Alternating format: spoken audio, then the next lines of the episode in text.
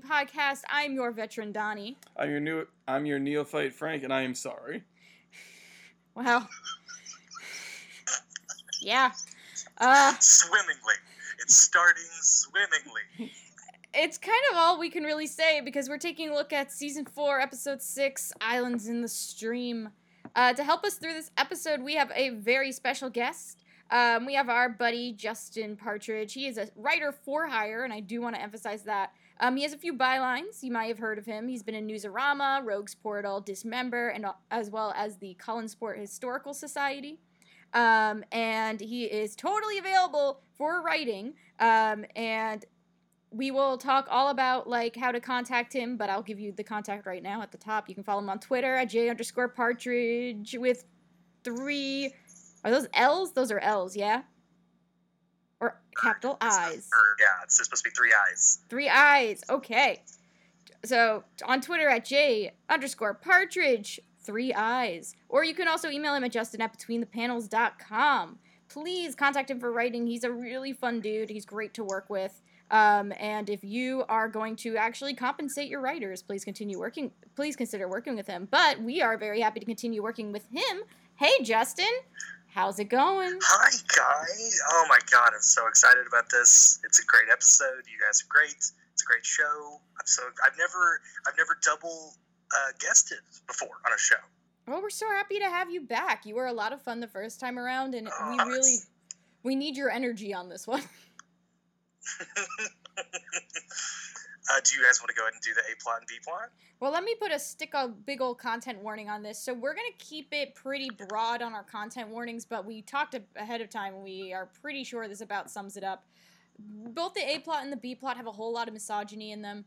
Um, we will be talking about that, but also there is going to be a mention of sexual assault, especially within the context of Paige and uh, the events that had happened back in season two with Shout. Um, so just keep that in mind. Unfortunately, the misogyny content warning is basically the whole episode. And bu- and bullying. and bullying. Yeah, there is discussion of bullying. Um, it's just uh, there's a lot in this episode. So Justin, my friend, please would you would you please introduce us to this A plot and this B plot? I would be delighted. Uh, the A plot is Paige experiences the job market, while the B plot is Rick and Toby are soups gross. Yep, that about sums it up. And you know what, guys? We got to get this B plot out of the way now. I, I need yeah, I, I was kind of thinking that too, just because there's it's there's it's so much. it's just so much. In the words of Dan Avidan, I need this hate out of my body. Yeah, like. oh man, and I guess I had forgotten completely that just Rick is a repugnant character from the jump. Like he there's really no truly like, is. They, they I because this this really is the kind of season that I have re that I'm really really familiar with.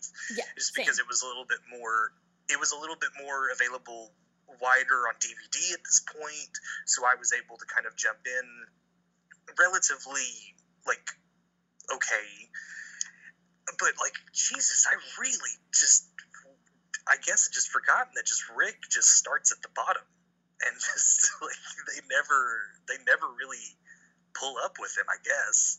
It's absolutely true though. Like he just eh, everything about him is horrible and there's little to no remorse for his actions. And it's just I mean, let's just get to this because we kind of really see how little he cares toward women in this in the uh, beginning because we're in Snake's classroom. It's apparently a trivia team club meeting, and Snake. How many fucking clubs does this does this school have? More Just, than teachers. Way, I talked a little bit about it on my. I, I, talked a little bit about it on my last episode. They are just swimming in extracurriculars in right. Canada, apparently. Right. They're like we, we took our teaching model from um, from uh, electrical outlets, like the conversion things for when you go to Europe in that we have teachers that fulfill basically any role, and then we took our we took our club inspiration from Japan, where there's five fucking thousand. It's like they have like a pub quiz team. Like I don't understand. That makes no sense to me. But yeah, Right. they're they're sitting here in in like a hilariously outdated computer lab, and I guess Rick has made a GeoCities page about like all the women he wants to sleep with. Yeah, like it's like a ranking list, and I I did not get a screenshot of it. I remember Hatzilakos was at the fucking top, um, Yes. and and he's like totally. What happens is is like Toby approaches Emma first and asks to work with her because like they're working on tryouts for the club, and Toby asks Emma, and she says she's paired with Heather Sinclair, and Rick. I, I was just looking around like, where, where is she? Where is she? Oh. Um, Has that has that have you latched on? Is that your lady now? no, I've latched onto the fact that she never fucking appears in the show. Yep. She, she's just like one of those like they just name her and she's just nebulously floating around the school. It's it's it's It's a pretty funny gag, It- honestly. it's like in it's like in the second um 300 movie, which my sister and I watched the first 15 minutes of. I did not even remember there was another 300. It's movie. fucking garbage. But Eva like, Green, Eva Green. yeah, fucking slumming in that movie. Um, but like they keep mentioning King Leonidas, I kept being like, "Oh yeah, he's over there," and like I kept saying they should be just point at him. It's like he's over there, and they just point to a tree, and there's a guy waving from behind it. Oh my god. Oh Jesus, that's the greatest.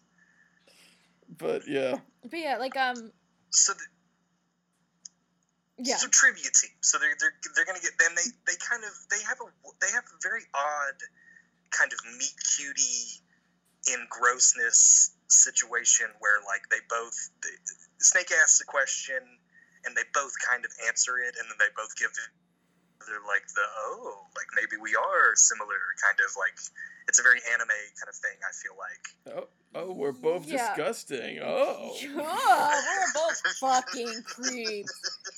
Well, it's like I- we both like I, I feel like this is what happens when you find someone who has the same fetish as you.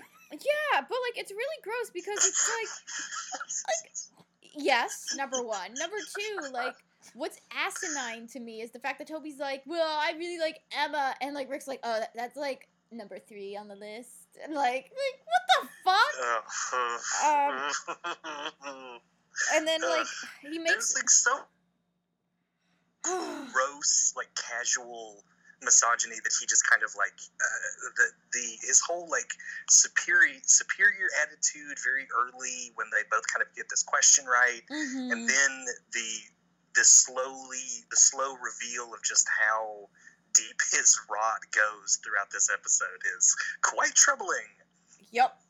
It's like, and it's also just like one of those things where he's like, talks about when he's talking about listing out the the list of of girls and women. Um, he's like, oh well, this is all about like realizing my goals, and like what really irritates me about him is. and I guess what really gets under my skin is as somebody who is fairly early in my therapy journey, I do an awful lot of like I have to do in my therapy and the type of therapy I'm in, a lot of lists and charts and shit like that. Um, and to Mhm. hear him like misappropriate, intentionally so in many ways, probably the advice that he received from a therapist also really gets under my skin. Like he uses like like it's like you're listening to this asshole like sound so enlightened when in actuality he's just mm-hmm. using the therapy that he has had or the whatever brain shit he has had as a way to like rationale his bad behavior. And I'm just like, God fucking damn it, I hate this wretched child. Like, Rick one million percent would have been a YouTube skeptic.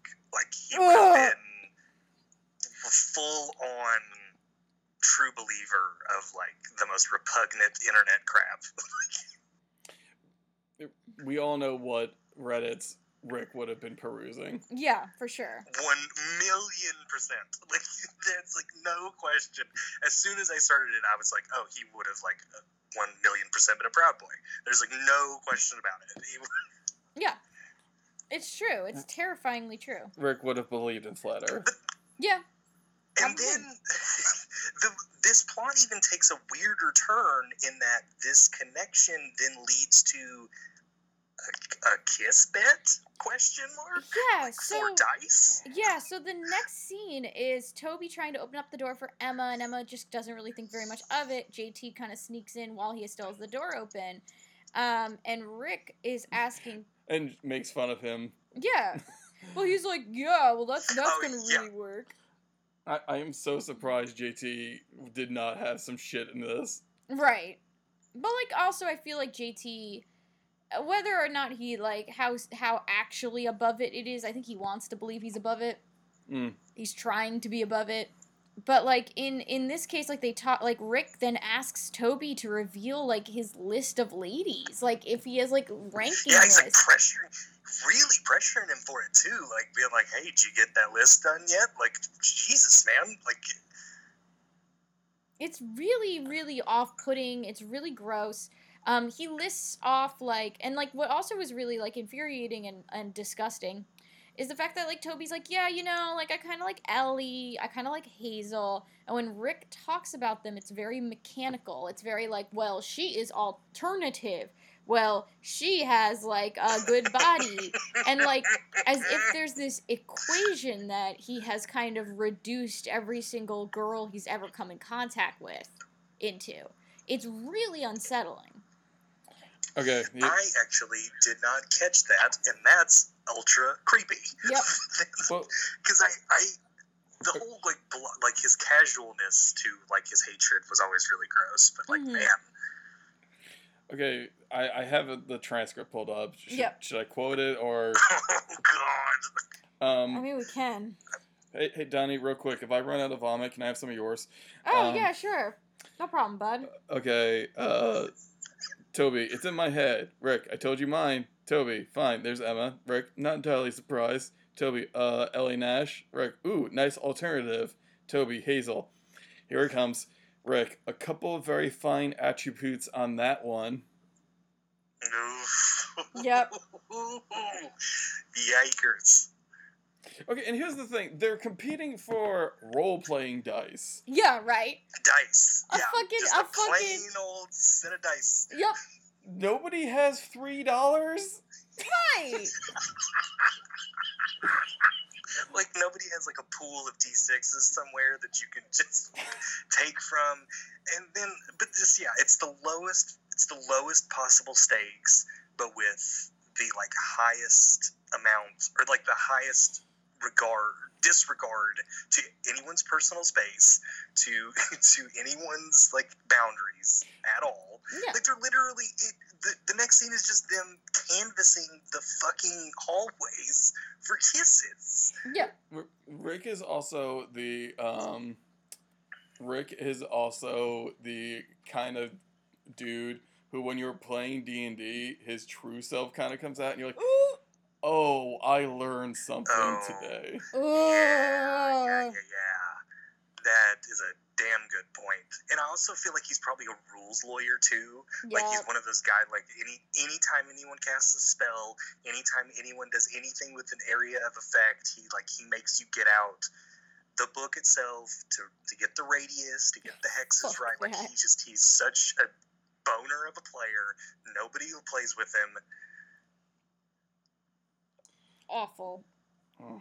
It was just, just that's really all that you can say and i also is this correct me if i'm wrong but is this this kind of a teen show trope because i feel like i've seen this a couple of times in like maybe say by the bell it, like or kiss stuff like tally that. stuff.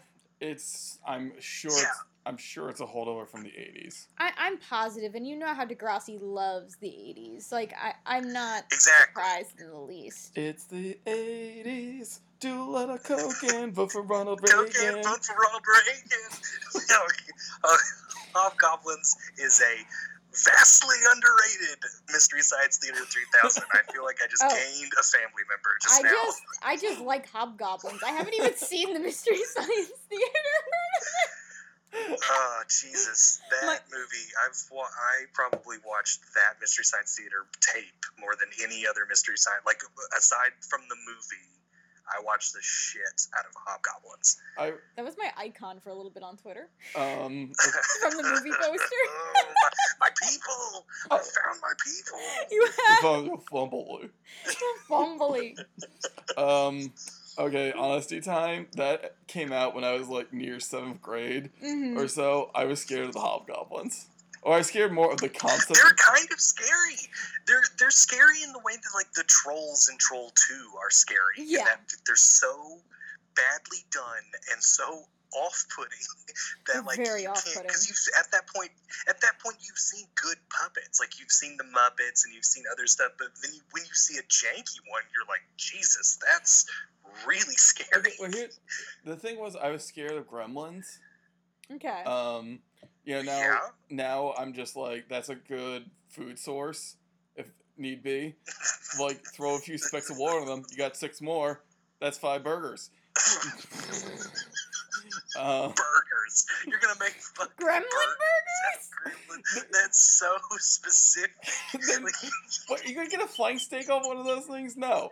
Anyway, like, God. beasties.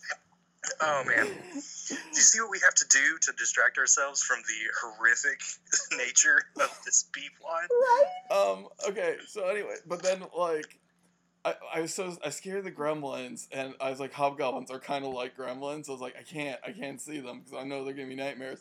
Then finally one day I was like, you know what? I got to be brave. And I watched the episode. I'm like, this is the least scariest thing I've ever seen. Oh my yeah, gosh. It's, it's, it's, just, it's just, oh man, because it's just it's so funny that it's just they barely can move their mouths, so it's just like you you get the sense that just someone is just waving their hand in the puppet just to just to kind of make it articulate. And sometimes it like, doesn't Oh, man, even look like movie- a puppet. It looks like they just held like a stuffed, like a plush of it, and just swung it around so the arms would move, which is like my favorite part. looks like oh man. this looks like a new kind of dance. Looks kinky. The army is looking for bright people, and Nick qualified.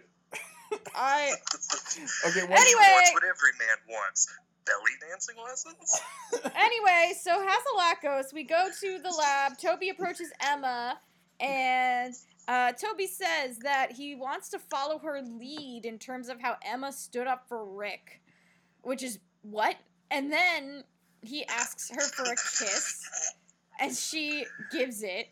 Um, and then she decides that you know to actually be be brave and stand up for like beliefs question mark she then kisses rick and rick Mrs. Haslaka should have been like, what Emma- the fuck Emma, get to the chemical wash.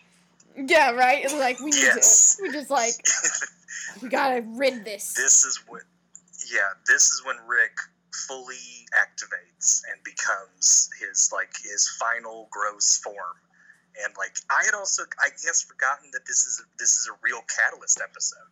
Like Yeah. to the to the to the naked eye it kind of like nothing really much happens. But once you get to towards the end of this uh, it has a lot of like far reaching implications for the rest of the season which yeah. I completely forgot yeah there's a lot of building blocks. Even in the a plot you see a lot of like the interconnectivity of the events that have happened so far. You see the setup for later. Watching it as somebody who has watched season four you're like before you're like oh, oh god oh fuck. Like there was a lot of attention to detail put into this season that you know i think as a first time watcher you probably can pick it up a bit but as somebody who is more seasoned i'm kind of sitting here going ha ha ha this is this is great love it Something I bad is. I really think it's one of the. I'm Oh, going. you, you, you go ahead, Frank. I've talked enough, please. I was gonna say something bad is definitely on the horizon. yeah, and that's that's the cooler thing I think about this episode as as someone who's slightly disconnected from it is kind of seeing that this is one of the better examples of them doing like really tight soapy mechanics. yeah Like they've they've laid a lot of groundwork for all of these characters, uh, just not only in the past but in this particular. And you can kind of start to see the trajectory of it, and I think that's really cool for because this was released weekly, right? Yes, yes. I remember at this is the point where I was slowly beginning to watch it like it I forget when it aired in Canada, but in the US it would air on Friday nights on the N or TeenNick, what I Right. it was TeenNick at the time. And I remember like Right. trying to either DVR the episode or trying to see it the when it came out once my parents got like the better cable system. Mhm. Okay, so yeah, that and that's that's really awesome to kind of like showing that you can. I mean, because like tons of shows have done this, but like the the kind of like you said the the the intentionality of this episode kind of speaks to how well the show, while it is over the top and really soapy and like kind of like kitsch at certain, at certain points, like kind of Mhm. nails week to week serial drama. Agreed. Um and it's it's just like you could kind of you saw the beginnings of this in season 3. I think they're working out the kinks a lot more in season 4. Um and it is very impressive from that technical stance of like it makes you realize why especially during this era of Degrassi so many people were captivated by it. Mhm. Like this Yeah, was it really, why. really caught on here. Yeah, like this is why. Like, yes, the topics, I think the topics that they covered definitely brought a lot of attention to it just because not every show was writing about that. But I also feel as though the way that it was written, the way that it was formatted, was also what kept people interested in it. Mhm. Um, in the case of this episode um, and what happens in the scene, Rick, as you said, like is really activated because to him he's like, oh well, now we're tied. We gotta think of something like something else for tomorrow. And also, minor sidebar. The bell rings and then Hatzilakos is like, well, well, come on, let's go clean up. I'm like, yeah, okay. Like, you're gonna have any of those kids stay. Are you out of your mind?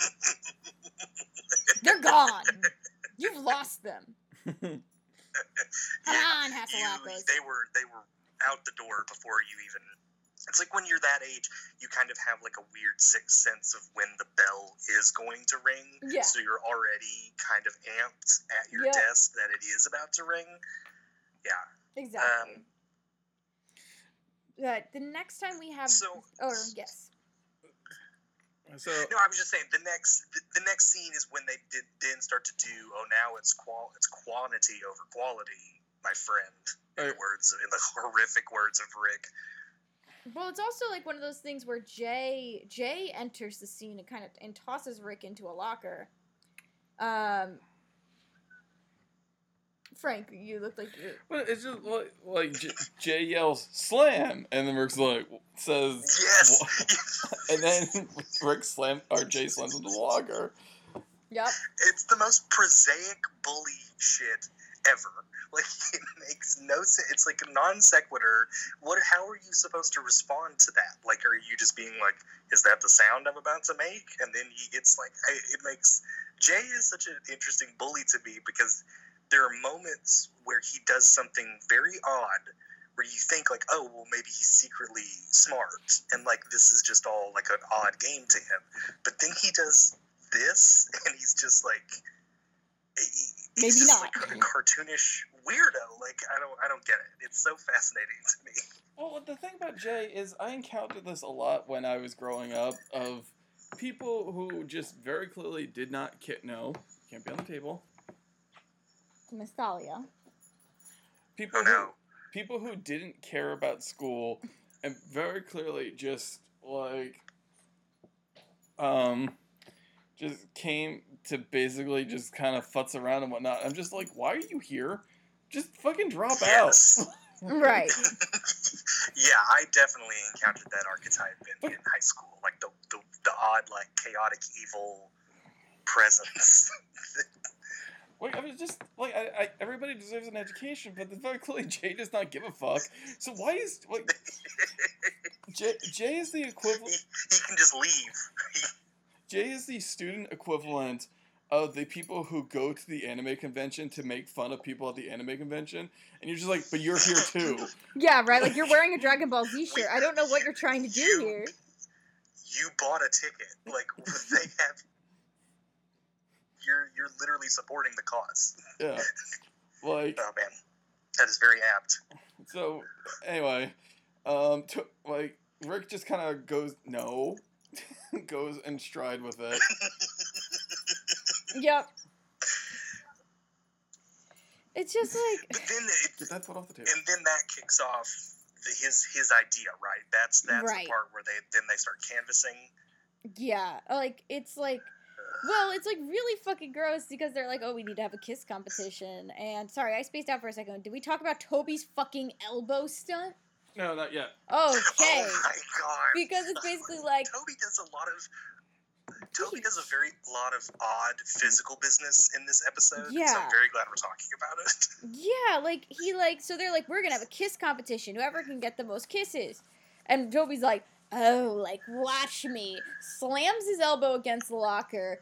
Tr- begins to kind of like fake cry. Manny passes by. He is somehow able to get her to kiss his elbow like he is a fucking five year old. Uh, Who the fuck Okay, wrote this two things. episode? one, one that shouldn't fucking count. No, First off, no, it's an elbow. Uh, and two, Elbow kisses don't count. like he does this thing with his eyebrows after like every kiss, starting with that one that like made my skin crawl. Yep. He's doing this thing where like where like he does like the the, the kind of winky eyebrow wag to like everybody, but he does it so much that it undercuts the like the actual intent of the eyebrow wag. So he just looks like some insane person that just can't stop waggling their eyebrows, or like a like a community theater actor where like one person said, "Oh, I like that thing that you did." Uh, uh, in that one scene, so they never stop doing it, Yeah. and it just becomes like their entire character. Oh god, it it, it truly drove me insane. The thing is, like, like Toby, I don't, I don't want to talk about somebody's physical appearance, but like the fiction of the show is that Toby is not what you call a stud, and it's just like, why is he suddenly having so much success? Is it just to undercut Rick? Like, shouldn't he also be? Yeah, Shouldn't he also be a pariah because he's hanging out with Rick? Yeah. Because everybody knows what Rick did. Like that was the weirdest part of this whole B plot to me. Is that just er, like, like just everybody knows. Like everybody knows. Everybody remembers the Yellow Ribbon campaign, which was like what two weeks ago, Yep. and like, it's just I didn't. I actually, I kind of didn't realize that it was so close within the narrative of the show. It, That's it was like literally like two episodes ago. yeah. Okay, and the oh man, and the other confu- like now that like all this stuff has kind of like come out with the Me Too movement and whatnot, and they talk about like whisper networks, Mm-hmm. like I feel like the girls of Degrassi would be like, "Stay the fuck away from him." Like, I mean, it's true though. yeah, you're not wrong. Like I don't, I don't see any fault in this logic at all. Uh, it's so weird, and like yeah, that was another thing that struck me is that suddenly like Toby has gone from as basically scum in social status at Degrassi to like this huge fucking like overnight sensation with the ladies. And I guess it is just a narratively undercut Rick, but like it, it's such an odd, like, diverge, like, it's such a weird turn for a show that kind of takes its social, like, interactions and dynamics with the characters pretty seriously, usually. Well, it's like also odd because it's like you, you could see JT being like kind of a scamp and getting away with this type of stuff. Yeah, like he has absolutely. enough he has enough like standing in his social status at this point where he could probably pull off what Toby did this episode. Like they'd be like, "Aw, JT, JT's up to some shenanigans, smooch smooch." But like Toby doesn't has not earned that in the social strata of Degrassi. but the issue is with JT is Is he wouldn't do it at this point. Yeah. Hopefully. this, this that he's act that would have be like seventh grade JT. Exactly. like current JT is like, hey, I fucked up with the penis pump, and at one point I tried to physically, I tried to punch the shit out of Dean. I'm I'm on a new level. Yeah. Yeah, exactly. That was last. That was last year. That was last semester. This is new. J- I don't. I don't even know New if year, it's, new if it's last me. semester. So But yeah, no, it's absolutely true. Because, like, Toby's shenanigans almost, you can even say, are very JT esque in the sense that, like, So the first thing he does is he like shoves a CPR doll in a locker. Which I was like, oh, okay, where are we going with this one? So that he Yeah, that's such an odd, hard cut because Yeah. it, it's like it's basically just a free floating scene yeah because it, it cuts away from some page stuff, and you're like, what the f- is he doing with this CPR dummy? And then it ugh, the reveal is so odd, and he's still doing the goddamn eyebrows, but he's laying on the floor. Exactly. Like he he then basically volunteers, I guess, to be the CPR person, which I feel like would be a horrendous situation from No. administration. No teacher worth half their salt would allow this. Like, Yeah. any kid that would be like, I volunteered to be the, the like you have to see the counselor right now. you you have there's something that I can't help you with and And also, you need to go deal with. and also, CPR. Like this is the thing that kills me. CPR is not a fucking kiss. You're you're lamprey putting your mouth over somebody else's mouth Yeah. to form a seal to breathe air into them. Like I don't know. I I haven't kissed that many people, like, but I don't remember any of them being like, "All right, here I come. I'm gonna form my mouth into a complete circle." I hope not. Be the most All right, terrifying now I'm just thing. gonna breathe oxygen into your mouth. oh god. Oh man. But um And if that awakens some of you, I'm sorry. You're now in possession of the worst fetish. Oh, but yeah, Oh, like he, he like straight up is like, and as he's doing this, like Rick just tries to get like a circle of women to surround him, and him basically propose like providing a proposition for why he should get smooched. Um, and then Yeah, he's like he's listing his stats basically. He's Yeah. like I'm really good at science and like who gives a shit, bro? Like you that's the weirdest thing to say to somebody. It's very Dwight Schrute. He's It's like, very he's White very, Knight. yeah, Yeah. well, he's collaborated with the White Knight himself, fucking Toby. So unsurprising. The thing is, like, the thing is, uh, like, I honestly, like, the thing is about Dwight Schrute is that Dwight Schrute on that show, because I, my housemates and I watched the whole thing, was just like himself, and then women were just strangely attracted to it, which was the joke. Like, no woman should be attracted to Oh Rick. man. That's the truth. I have not watched the show, but I believe you guys in your discussions. It, it's okay. Can we- Yeah, yeah, you're you're you're fine. It's I'm glad to hear that, but I think what's really important to focus on is the fact that after Toby does the whole CPR doll stunt, he then has a fake charity in which he's getting kisses for quote unquote oh god, yeah. kittens.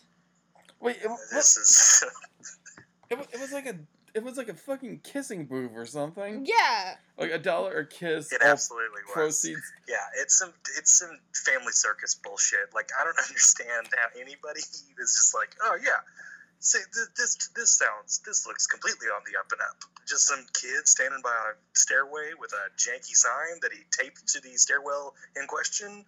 I'll totally do this. They, Yeah, they should have had Snake appear in the line and then just cut to um, Snake throwing Toby and Rick out of the school, G- DJ Jazzy Jeff style, and saying, "Come back in a week, you're suspended." It's just and then like he does another cut where he crumples up the sign really dramatically and whips it at him again when he's in the parking lot. yep, Oh man, perfect. But it's like Rick is very angry about this. He like kind of does like a weird wave at a girl, and as he walks past her, he like shreds up the the list that he has been keeping track of everything and shoves it in the garbage as Toby watches from inside the school. Um, and then the next scene we have Darcy, who we met last episode, being coerced for five dollars by Toby to give him a kiss. Um, and as Rick is approaching, she, being a new kid, is like, you know, I feel bad for him. Why do people hate him so much? And Toby entirely avoids the topic. He's like, yeah, so is $5 enough? What the fuck, Toby? Well, that's the thing. It's like, But that's also like oh man, and Oh, and see, I I had missed that she's a new kid.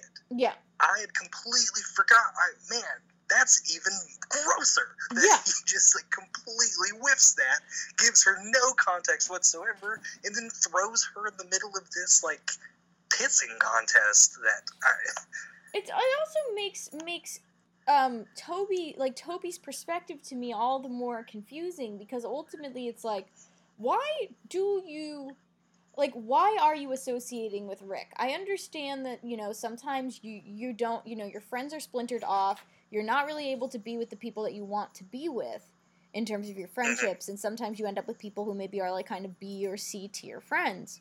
Look, it happens. But what I'm just B saying. and C tier friends. Yeah, that's, like, that's they're a only- funny term to me.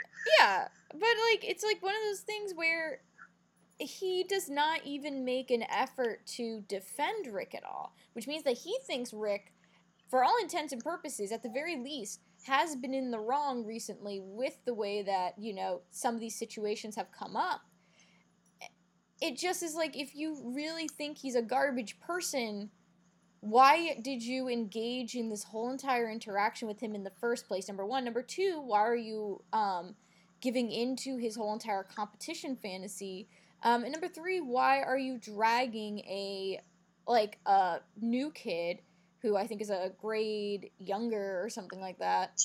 Um, like why are you? Because I remember uh, Jay brings up a ninth grader later, so I assume it's her. Like, why are you that? Like, it's just there's so much bullshit in what is happening that I want to believe is more than like it just is like I understand teenagers are not always the the smartest with this type of stuff, but like you would think that at the very least he would defend Rick, Rick in some way, shape, or form when Darcy asks. The fact that he just entirely avoids that jumps to the fact that the the bet is on the line. It's like, who are you?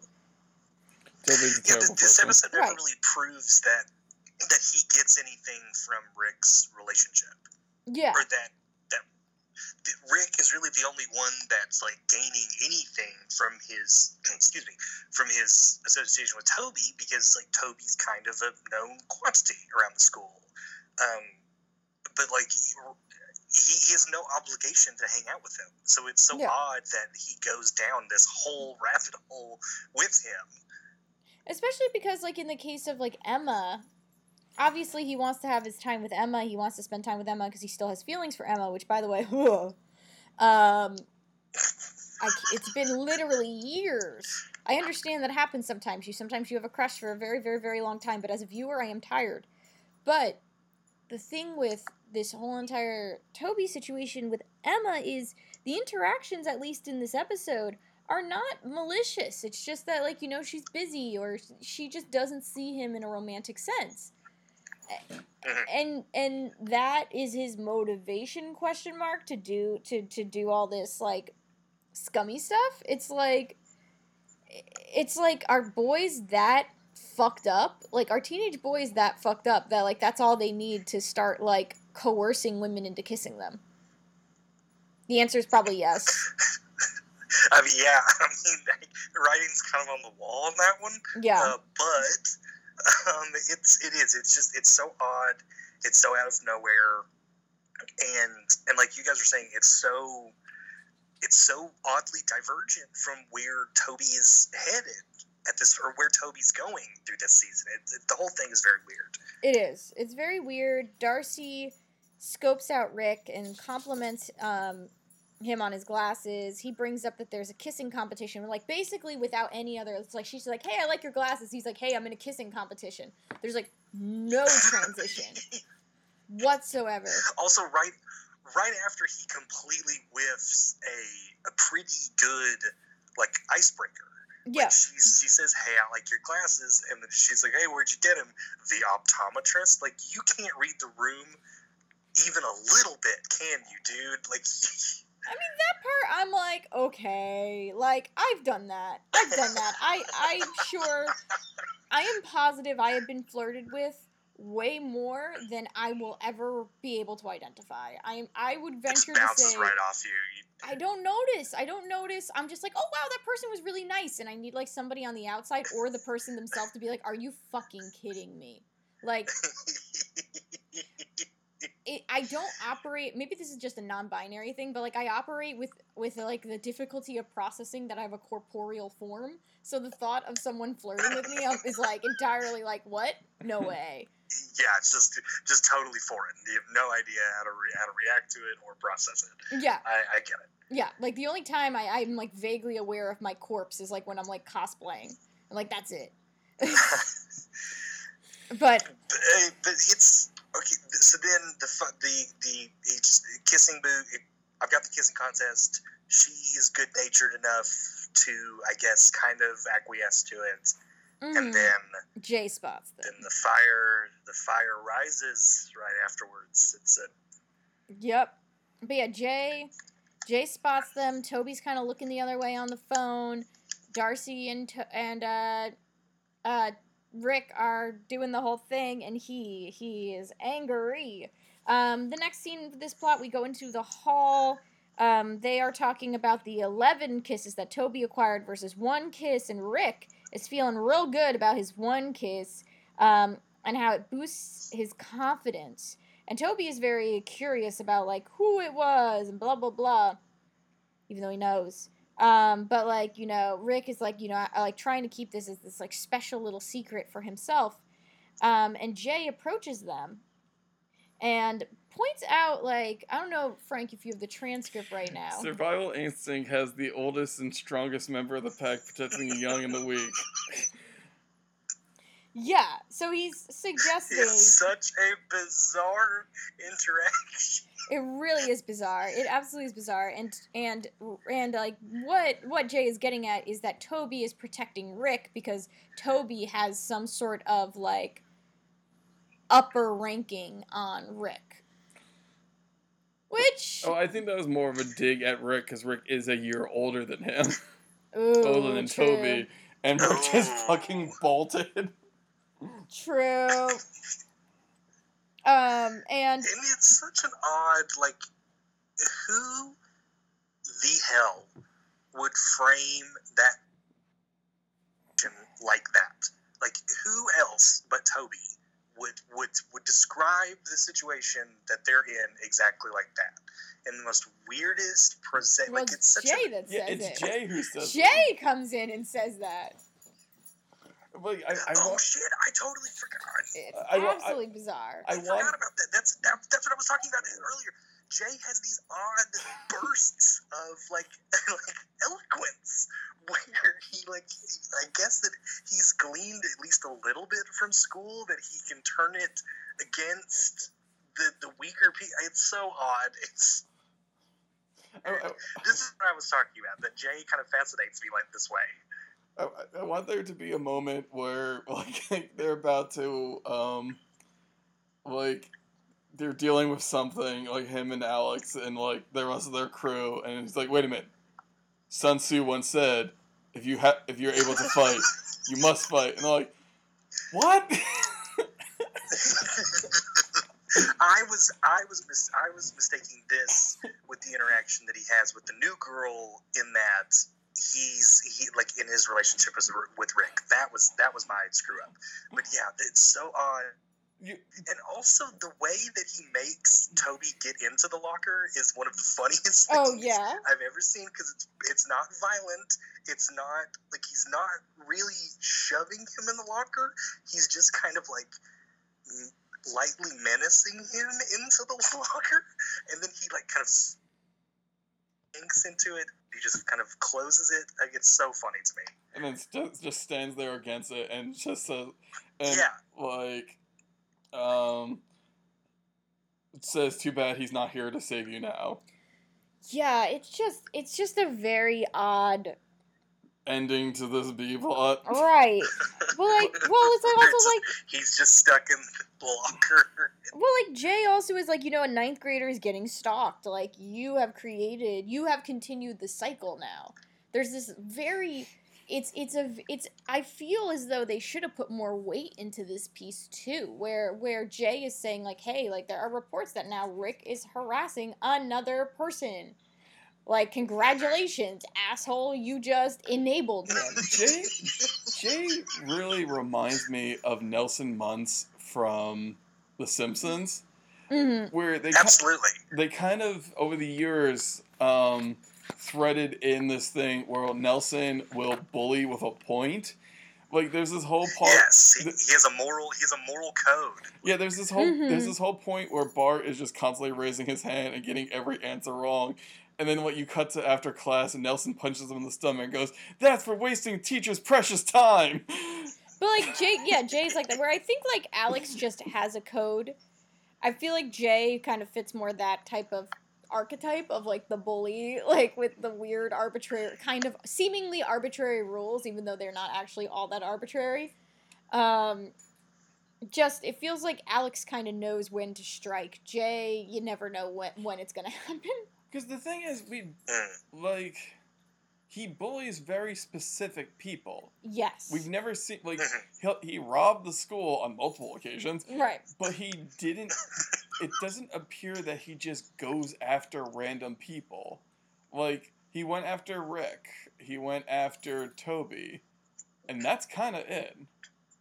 Unless I'm, I'm Yeah, there's always someone. abs- there's it's like he it's like he feels slighted in some way, or like in a way where he can like like get at the establishment. Then he'll do it, The- but it's not it's it's not as, I'm kind of as you would think it would be. Yeah. I, am kind of wondering if this that's Alex's influence. Like, Probably to a certain extent. Absolutely, absolutely could be. Because if Alex is so gung ho on beating the shit out of Rick because of the experiences that happened with her mother, Mm-hmm.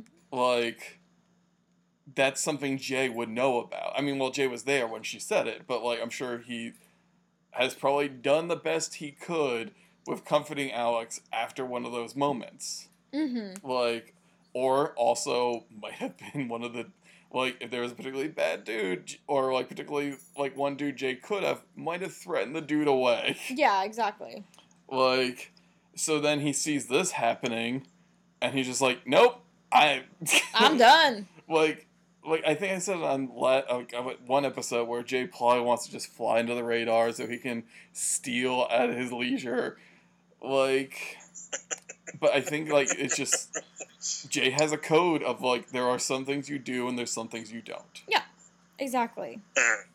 Um, but yeah, it's a it's a pretty asinine plot. I don't know how else to put it. It's it's fucking gross. It's not enjoyable. Like, the, like now that I think about it, like I don't like Spinner's been more of a dick to Marco than Jay has been. Yeah, like I- Jay Jay, it seemed like it was like the kind of easy way to show like that flavor of homophobia, for lack of better terms, like the very aggressive form of it.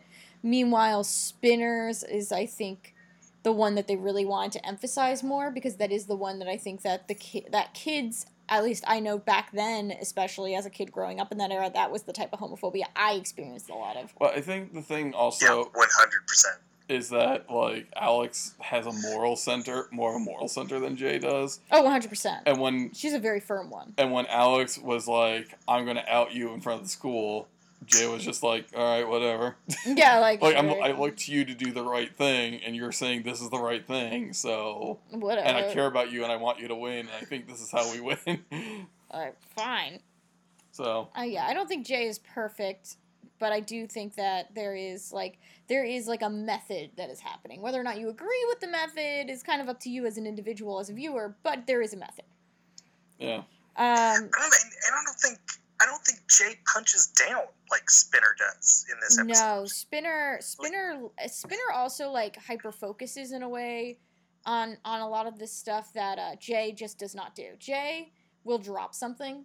Like he'll be like, "Oh, this sucks," and he'll whine about it, but he, like he will drop it. It's not like Spinner who is carrying this anger and resentment for literally like six episodes. and and think about the way think about the way he treats Rick versus how he treats Toby. exactly. Like he slams Rick against the locker.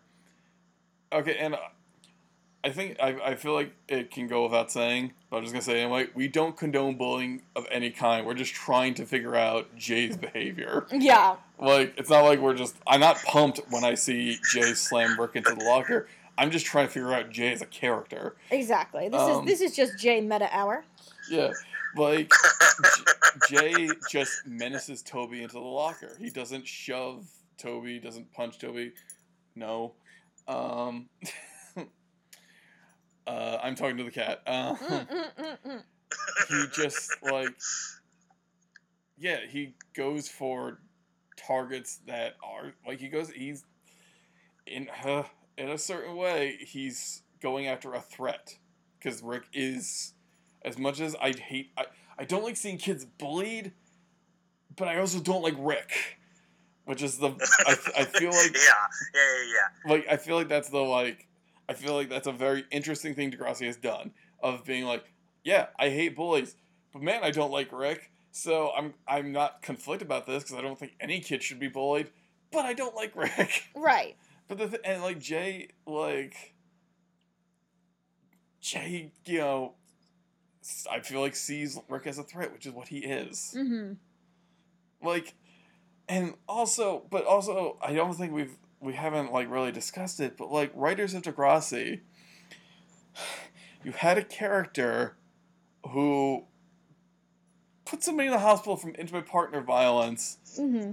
and then you're just like hey no let's do this thing Yeah. so fucking and that's kind of the it, it's kind of the failing that they kind of they have their toy box of characters and now they kind of have to deal with them and that's that's one of the more interesting things i think about soapy things is that like you you have to have these big dramatic moments but then now you also have to fucking deal with them and you have Mhm. to now reconcile them within the narrative of the show and sometimes Degrassi like does that really well and sometimes they really don't.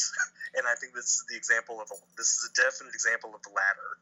I, I think this happens a lot, especially with the boys, because I think that the writers kind of revel in the boys being on bad behavior. And then when the boys do truly heinous shit, they don't necessarily want to or can't really get rid of them. So they just try to, like, Mhm. keep moving forward. And I feel like this happens very often with their male characters. There's a couple that also down the pipeline have a similar issue where they're introduced in a way that's super fucked up. But then they keep them on, and you're expected to basically, as a viewer, forgive them, like because they they have a contract. the, the thing the thing Well, it's and it's kind of the angel problem too. Like you have you have this character that like has done horrible things. I, I know Angel's pro- Angel's probably a terrible uh, example to use, but it was the one that came to my mind. Spike. And at Hmm. first, but you you, you have this character that has done horrific things, and now you're trying to probably Spike would probably be better for this analogy Yeah. because uh, Jaegers. But like Yep. you like you said, like they they have they have to have male leads. You have to like you. I mean, as much as it sucks. To so they they can't they can't just be like well they're just gonna go to jail or they're gonna go to juvie and then be done with that plot it's it's and it's like a weird tightrope that they have to walk with some of these characters my when you said you have to have male um, characters, my immediate thought was, do you?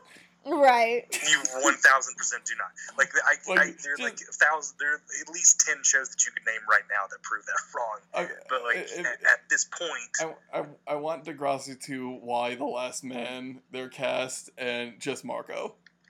oh man, can you imagine how amazing that reboot? would be? Right. It's like they they murder all the men, all like they Like, just we don't have Liz to murder Estrada, the whole deal.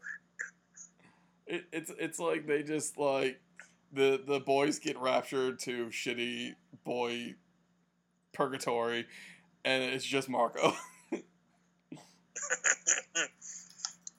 Call us up, Canadian Broadcasting Company. But we're, um, we're ready for you. We got a writers' room. Right. well, Surely you'll bring back Degrassi now, right? Speaking speaking of the writers' room, um, let's I, like we do this during our discussion. I can just go like I say we just fix it in the last six minutes and then move on to the A plot. Um, the last six minutes of this hour.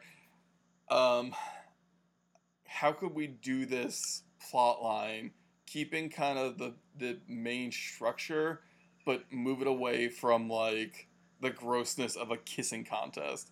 Mm-hmm. I think having Toby and Rick talking about women, kind of showcasing the toxic masculinity they're displaying in this whole episode, and then like new girl Darcy kind of into Toby, kisses kisses Toby, and that sparks jealousy and anger in Rick, Mm-hmm. and like that, and I feel like that would kind of showcase it, and then you could just move on from there. Like I don't want Rick interacting with any women on this show. Yeah. Yeah. He's a hazard. Um, anybody want to uh, anybody want to edit what I just said? I mean, I think Donnie. I think Donnie's suggestion of having maybe JT involved would at least ease this up a little bit, right? Yeah. Or that, and that could be the ca- if you want to keep the friendship between the two of them, have the catalyst be that they're observing JT and being like, oh, and like it was like he used to be my friend. Oh, like now he's you know big man on campus. Mm-hmm. You know. And have them like become jealous and angry, angry because of that, and you can still highlight the toxic masculinity in it. Yeah, exactly. I agree. Sorry, Dahlia was doing some cute shit. She's burying her head in my arm. She also, ow, Oh, she Okay, does not want to be held anymore. She made it known.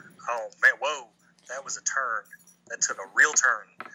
Yep. that is just heel turned. But no, Dahlia always and here. I and I think that, and- and I think having the new girl involved too would definitely ease it up. I think that if you have um, one one thousand percent a female character in there, I think it would at least give it a little bit more of a satirical edge. Maybe if you have somebody that's a little bit more sassy or kind of a little bit more known for commenting on um, this kind of shit involved, Mm-hmm. it would at least add a little bit of self awareness to it. Yeah. Uh, Uh, but man, I don't know. This would be something I would definitely have to blue sky for for a little bit to get really, really something good out of it. I, I feel the same way. Well, honestly, I say keep it with the new girl, and then have that become part of the discussion, of just like Mm-hmm. some like have like have somebody be like you put her in like Rick's sights. That's a terrible thing. Mm-hmm. Yeah. Mhm. Are we ready to hit this A plot, which is also not great? Not great, I but mean, but it's at least uh, it's got it's got my girl Alex in it, It so I at least like it a little bit more. Yeah, this is a uh, this episode. This part of the episode is interesting to me in the sense that it's like I think that the B plot is pretty horrendous. I think the A plot, though it's not perfect, there is this interesting piece of it that I do find vaguely, um, you know, worthwhile, which is this big piece of like how a bad relationship impacts your like you as a person. Yeah. I, I think that there's a really good piece of this that you'll see that we see throughout this episode that I actually think was handled quite well, but it unfortunately meant I had to watch Spinner be a fucking asshole for 22 minutes. So See, this season Spinner really sucks. yeah, right? like like he Like really, really sucks. it's it's one of those things where it's like I think a homophobic spinner is terrible, but like there's something about like with that not to say you could just blame it on ignorance, but like in many ways you were like, okay, Spinner's being an idiot. I hate this, but this is not atypical of his character. Mhm. Now he's unrelenting. Like with with Marco, we saw some degree of growth. We still I don't want to say I I believed he got he grew entirely because I think he was still a shithead, but at least he was de-escalating how malicious like outwardly malicious he was being. But with this and his relationship with Paige, it's getting worse and worse and worse and worse and worse. Eh, literally every And single there's episode. like a oh my god, and there's like a glee yes, there's like right? Like a yeah. performative kind of like, look at this shit. Like, look, look how awesome I'm gonna be, and, and like, it really, really is off-putting. and Like, you're like they're. You please go ahead. no, it's okay. It's like he's asserting his power over a rape survivor. Yes, absolutely, and like using the knowledge of that Mm-hmm. as like bedrock for his gags. Like the oh god, I, we're gonna get into it, but just Jesus Christ, it's it's really hard to watch. It's it's fucking awful. And like that's the part that really like pisses me off because he knows. Like that's the thing. It's not like we're watching this and we as an audience are privy to information that other people aren't. It's not like some incidents where where Paige reacts a certain way because she is a survivor. Um, and we know, but maybe not the character on the screen knows. Spinner was like Spinner was well aware of what was going on. So his behavior, to me, there's no excuse. I understand that, like you know, you're not going to be perfect in processing and dealing with the fact that your partner has has gone through traumatic experiences. There's no roadmap, and when you're a fucking teenager, you especially do not have the resources to deal with that. But being outwardly malicious and and angry and carrying that anger and making that person feel like shit and go in into like go into their shell because of it is is is horrible. Um because like we start off at the dot and it's just kind of a montage of paige trying to uh you know just trying to make things work working at the dot. She screws up like a drink order twice. She screws up like a plate order. She spills stuff she's just that plate stuff is so funny to me. yeah That the, the that couple that just keeps switching their stuff as she puts it down. it was a good killed me. visual I thought that was such a great bit. Yeah, I thought it was such a great bit of like background physical business. Like, I Mhm. loved it. yeah that part was really good um so that part was like one of the stronger bits of the episode she then at the end of her shift is sitting there counting out 67 cents as a tip um and spinner is just a total asshole about it and about how like oh well it's a little bit to kind of like start paying back my car ha ha will somebody think about my car and the thing is about this is like Paige, there was like a way that Paige could have like taken this and and, and been like, "Hey, you fuck ass! Like I was traumatized and I was lashing out and I was trying to fucking destroy my like rapist's car." Instead, she's like totally apologetic about it and is like, "I'm really sorry that I did this. I'm really sorry that I I, you know, I was responsible for this. Here I am trying to to right this wrong." And he couldn't It care makes me so sad. Yeah, the fact he just he just, he just bulldozes over it. It makes me so sad that she's constantly like, "Well, we'll come up with some kind of payment plan," or like, "I I, I feel so bad that I you know I wrecked his car two days after he got it." Like you have nothing to apologize about. You did absolutely nothing wrong.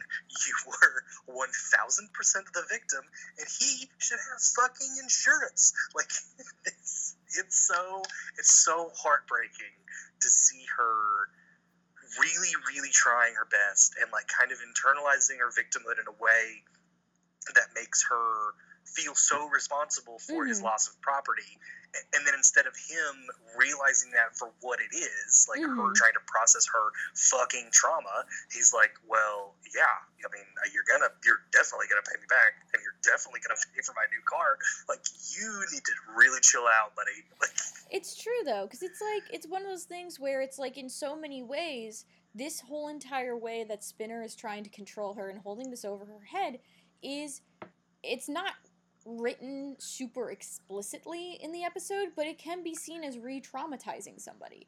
Mhm. You are taking power away from them. You are belittling them. You are not. No, it's not. Um, it's not sexual assault, but it's still like re putting them back in a powerless state. Literally every Absolutely. fucking time you interact with them, and it's it is unforgivable, quite frankly, to do this constantly, putting them in a fucking void. And I, it's not quite gaslighting but it's still putting the person in a chamber of like feeling like shit basically Well, I mean, that's absolutely that's the yeah.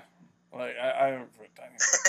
No, like no, I, I I wasn't trying to excuse it or say anything like that. I just I don't really have any, I realize I don't have really anything to add. But it's it's hard to describe because it's kind of one of those things where it's like it, it's not like it's it's I mean I it's thi- emotionally manipulative yeah, it's emotionally manipulative yes, and yes, yes, yes. and blanketly just insensitive. Yeah. Like it's this kind of th- I I feel like it's the kind of thing where somebody be like uh, like make a joke about something you went through like six months down the line, and then they're like, "Oh fuck, we're not able to laugh about this now."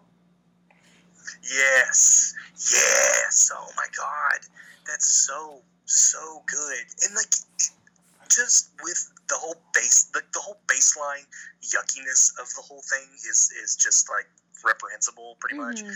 But then there's also this this other odd layer that he's kind of blackmailing her into having a relationship with him at, at like not not so much like like an actual physical or romantic relationship at this point, but it's like a or are they they are boyfriend and girlfriend at this point, Yeah, right? yeah. I was kind of muddy on that just because I don't really have that.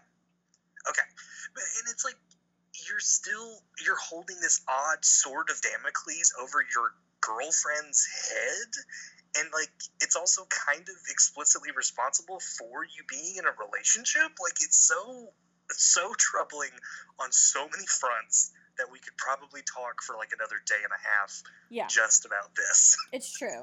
Um, I mean, we'll talk more definitely during this episode, but like, it's fucked up, and I think it's more fucked up than like even the writing leans into in this one. The the writing on this whole Yeah.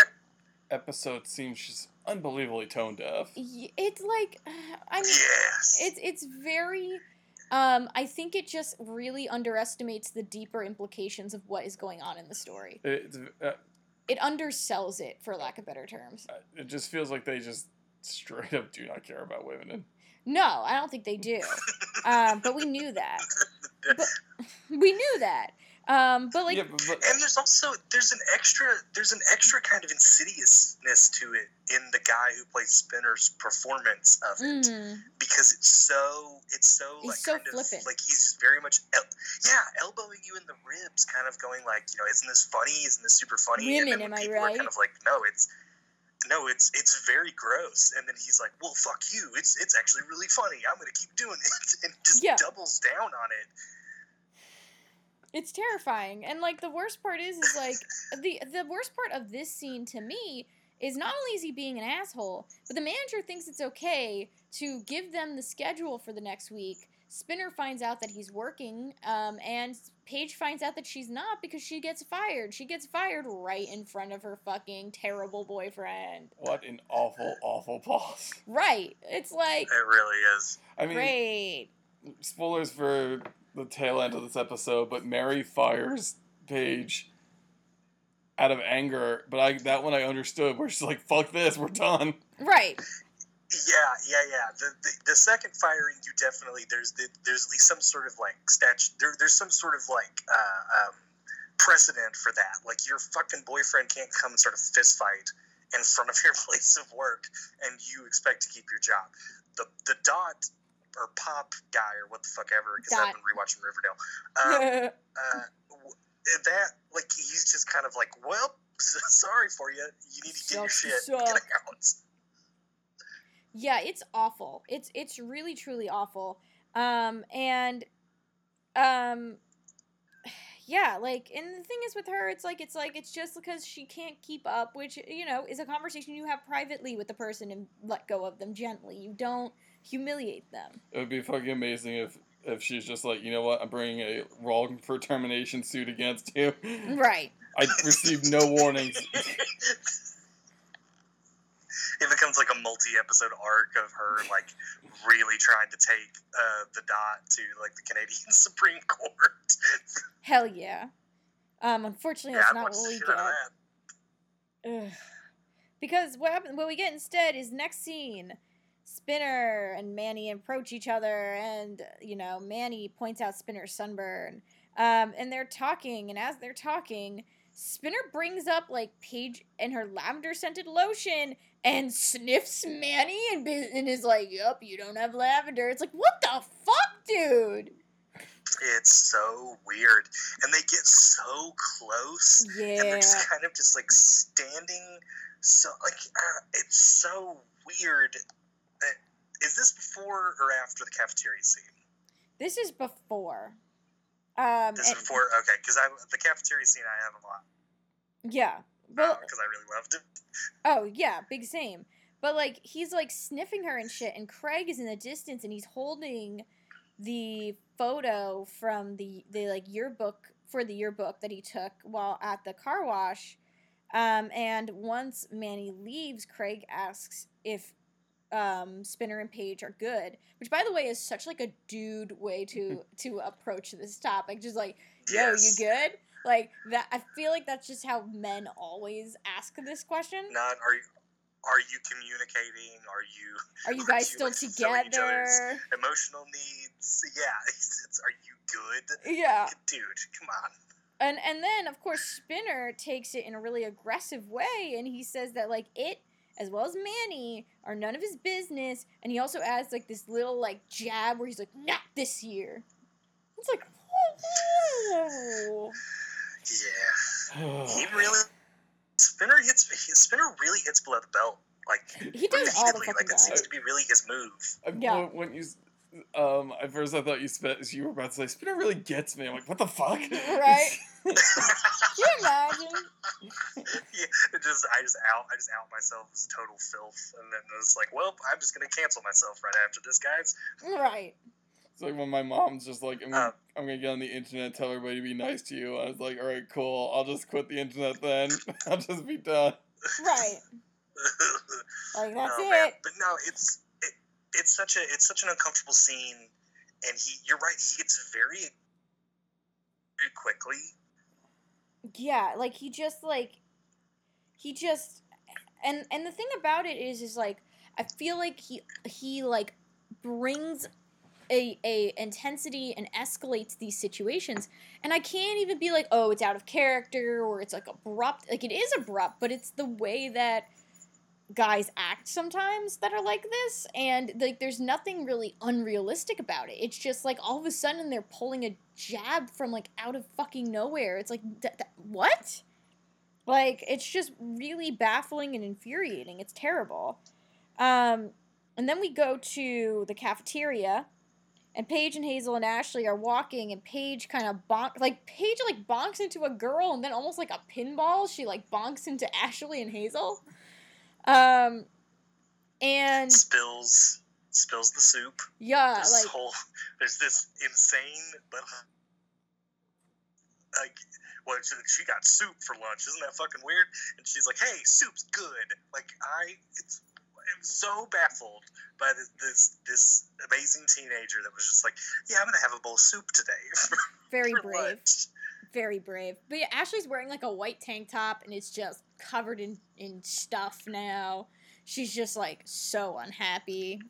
She she did not like lose it like uh, I probably would have, but she was just kind of like, okay, this sucks. This blows. Um, and as um, Paige kind of sits down, Spinner mocks her uh, for like being klutzy and then proceeds to like eat her lunch and she gets kind of mad about it and he gives these really disparaging comments about like the seasoning of the fries and shit because it was not prepared to his taste and needs more salt as he's like taking fistfuls of her fries. Yeah like we're not talking about like how a significant other sometimes like you know snipes a couple fries off your plate and then like you know because that's just how it is. No like he takes like fistfuls and hazel and ashley are really put off by this Can we just make a quick note that Jimmy is just like, why are you being a shitty boyfriend? Jimmy, this Jimmy, the whole fucking episode. Um, it's like his one line and he's just like hey you're being a real dick yeah, and like Hazel and Ashley bring up like how concerned they are about like how like you know this is unacceptable, and Paige just kind of brushes it off and says that you know Spinner is allowed to treat her this way because of the, the fact that she totaled his car, and that is one of the saddest things I have like ever Yeah, heard on this it's- show. it's truly truly heartbreaking. Like it's so upsetting because it's like I feel oh, like it's one thing when when it's like oh like you know you and I, and you know we all have been in situations ourselves or we have friends who are kind of in shitty relationships. And but like when they say it it's usually like yeah but like I love them like it's usually kind of like yeah but like my feelings toward them are true this is this resignation to like being like no i fucked up this was all on me and like not even giving herself the inch to be like, "Hey, I just dealt with something really fucked up and I was trying to cope with it." Like she's giving Yeah, and she does.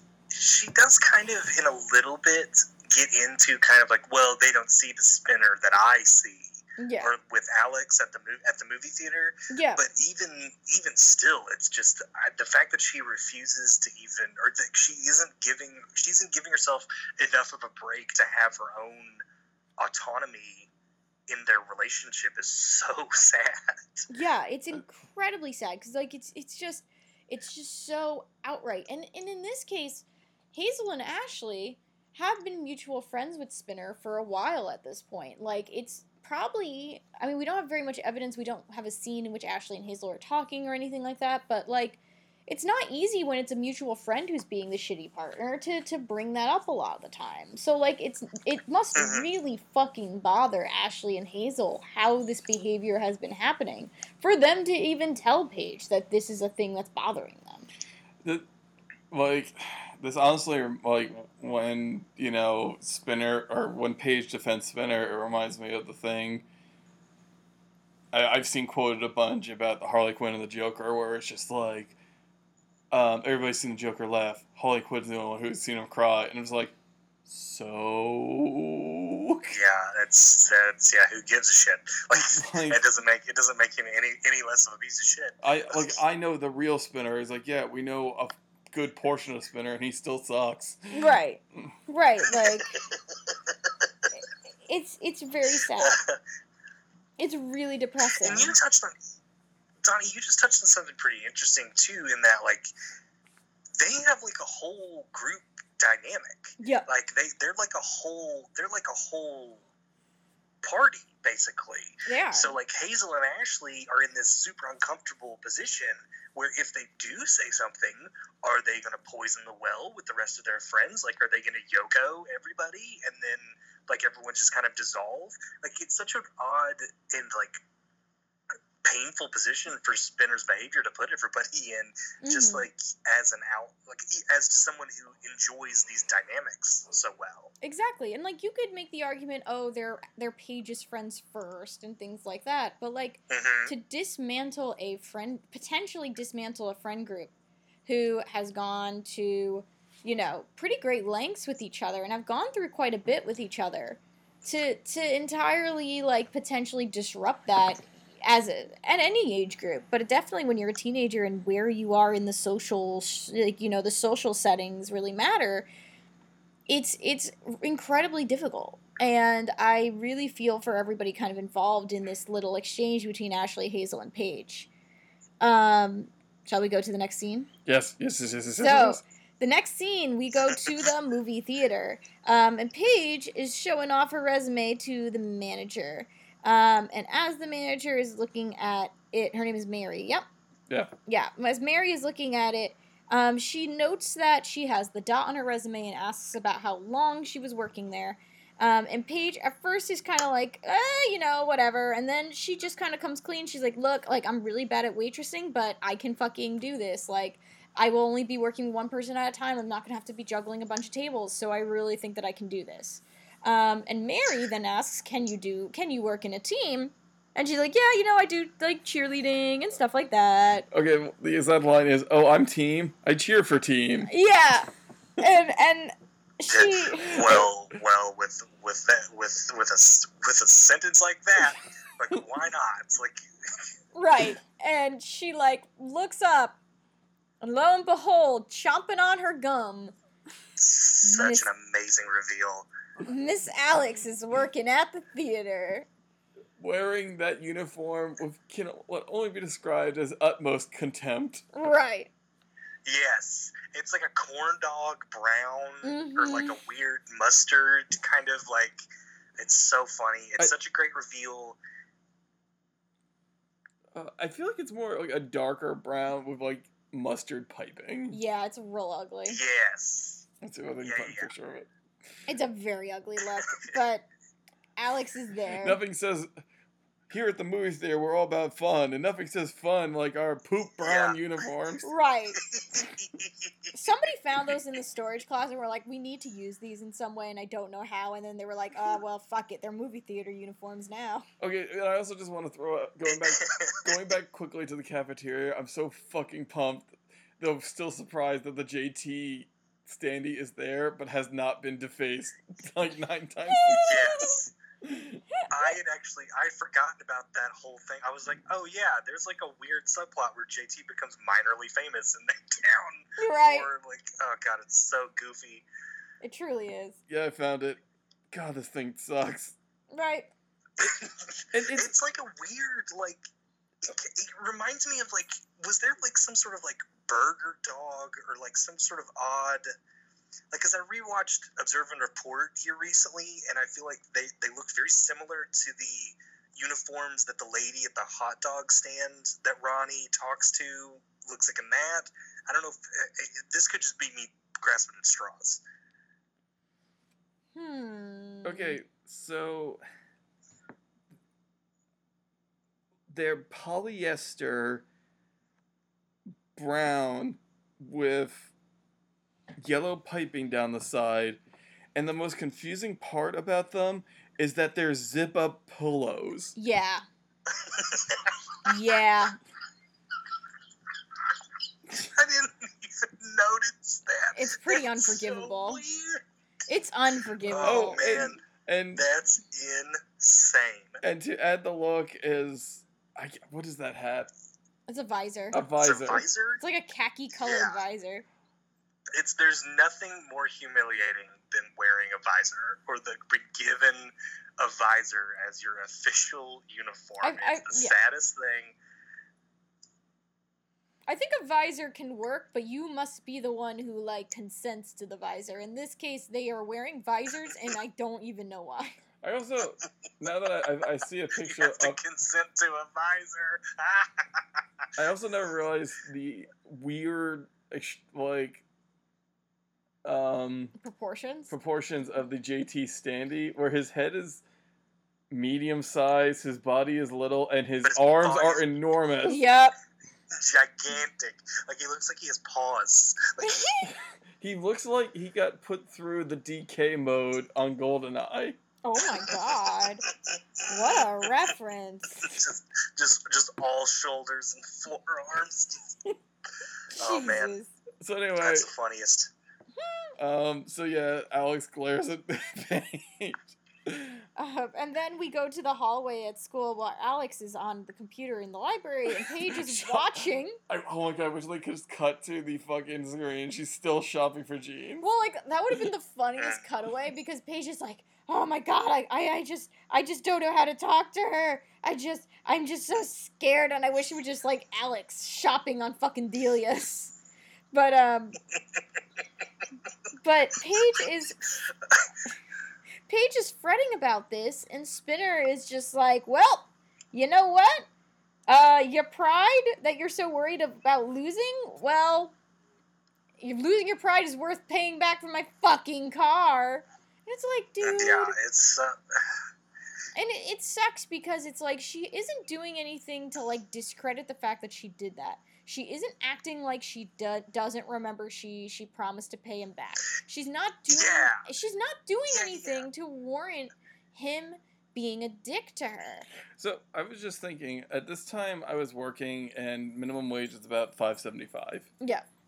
Spinner says he owes her about or she owes him about twelve hundred dollars. Now that she has a regular job that would probably pay minimum wage, if she works sixteen hours a weekend, it'll take her thirteen weeks to pay off. Really? Yeah. Well, I mean, I guess well, you have to factor in take home pay, but yeah. and yeah, and if she's giving him her entire check, Yeah. like that's just just, and it's also like you said, Johnny. He's talking to her like she's ducking him. Yeah. or like she she has actively actively been like non-responsive about not paying him back she has she has literally bent over backwards to let him know that she fully plans on on paying him back and he is talking to her like a debtor like an like an old school like elizabethan debtor Yeah. Like, like she's trying to flee the country and not pay him back. It's so gross. It's just really upsetting because you see Paige trying to have any semblance of normalcy and talk to him like like he is her boyfriend, and he is just a total asshole about it. He's just like he he's just plowing through it and just like only focusing on the money aspect, and it's just really sad. Um, and then Paige approaches Alex, and Alex is super suspicious. Um, and Paige says like you know like she's good for the job and like she wants to do it and alex says that she gave a perfectly bad word for her which was so funny to me It's such a it's yeah, it's such a baller final line to where she just like kind of pieces out. And I Mm. always I really like a friends to foes or a foes friends plot a lot. And I kind of feel like Alex and Paige is one of the uh, more underrated dynamics that this show has to offer. Mhm. So it was cool, kind of re-seeing the beginnings of their of their kind of budding friendship. I, I want there to be a scene like oh God I would have fucking paid for that scene of like Alex putting in a bad word for Mar for Al- Alex putting in a bad word for Paige to Mary, and then she just starts talking about her the way uh, Eve talks about Villanelle. It's like honey colored Yes. hair, kind of like adorable like, chubby slowly cheeks, and it's just like. And it's like, and Mary's like, uh, that's not really work. I didn't ask Work you. I thing. asked you if she would be like, I would be able to. She she'd be on time, or like she'd have a car, reliable transport. I didn't ask you any of that stuff. It's also, frankly, pretty weird that you said all that in front of me, and, and borderline unprofessional. Alex, uh, if you could please leave my office, I would really appreciate that. Well, it's not like I like her, storms out. right right no, no, no, no, it's- she's- she's- she's- don't worry about it. Just please close the door. it's very good. But the next scene, the next scene is one of my favorite things because she, Paige, very confidently is like, "Oh, I can, I can handle one one person at a time. It's a movie theater. How fucking hard can it be?" And having worked in a movie theater uh, for a pretty good portion of my college career, I can tell you that it isn't just one person at a time, and it is pretty fucking uh, harrying as she quickly finds out in this next scene. well it's not even the next scene because the, the next scene is actually hazel confronting paige Oh yes, it's that thing at the bulletin board. Yeah, they're like futzing with the bulletin board to include Spirit uh, Squad stuff. And Hazel says that Paige is better than Alex in the movie job as well as Spinner. And specifically says that she misses when Spinner was obedient and afraid of Paige. Woo! which I'm, which which I mean, where's the lie? Like, Wow, still though. yeah, it's very, it's very optically troubling for sure. yeah it, it also makes me feel like kind of almost like i gave I, I i like gave such like a benefit of the doubt to the hazel spinner dynamic i was like oh it's nice that they're friends no it, it looks like it looks like hazel was very much of the no you can choke kind of mindset for a while i don't blame her Ah man, but like Paige just kind of dismisses it and Hazel reminds her that like you know the reason why the fucking car situation happened was because you were trying to hit your rapist's car. Um, and she does not mince words about this. She just straight up says she uses the term rapist and things like that. oh, she. Mhm. Um, the exact line is the car of the freak that raped you. Yes. Good. I'm just gonna do the whole thing. Good Yeah. boyfriends don't hold you to things like that, and good fo- boyfriends also don't do this. Shows Paige the picture of Spinner and Manny looking really close. Yep. Yep. Um. it's very funny that this kind of like that this like this picture has now come up to be a minor plot point where it's just like people are like looking like pensively at this picture and then like showing other people It's so big. they're having a reaction. It's so funny.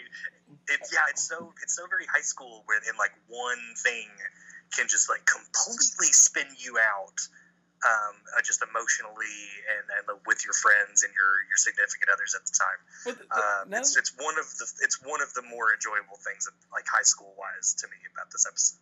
N- Mhm. now that I'm thinking about it, it's just like the amount of effort Craig had to do to get this picture. Like he I took mean, it and yes. he he like you know um oh my god developed it himself and whatnot and he's just like yeah this is gonna get him. This takes several hours, but like oh boy. him just in the him in the dark room going like, yeah, I got their number now, just flipping it over in the in the the, the, the soup, the, the photo soup. I don't know what does. I've never Developer. developed photos The- before. the- there's a, if, or the, then they just make it a whole plot line where Jimmy just or not Jimmy, fuck, Joey bursts into the dark room. Is like, like Craig, you want meal for dinner? And like the light, lady's like, no. now how will I show the truth? oh, no, I have no leverage now, you son of a bitch. I put the I put this I put the tie on the on the doorknob. That means I'm developing. and the picture itself, the picture itself is so weirdly constructed. Like it, it, it, it very, it looks like a PI photo. Like It kind of- does. it's like it does. It kind of was even in the episode. It was kind of one of those things where he's walking around, he's taking pictures, and he's like, "Oh, what the fuck's happening here?" And he like takes a and couple then he just. Jessica Joneses and like yeah, like Oh man, now I want high school Jessica Jones in this. um, Her and Alex would be best friends forever. true. But yeah, like even looking at the photo, Paige tries to be like, "No, it's nothing," and even though she looks fucking pissed. Jessica's just like, I'm gonna go throw Rick into the sun. Good. Good. oh Jesus. Because she and get then her. and now this is this is the scene where it's her first day at work and she's just completely in the No, way. no, Nope, no, no, no, still no. not, because we're at the dot. Paige approaches Spinner while he's Oh, filling Jesus up Christ. some ketchup bottles. You're missing some good Oh, shit yes.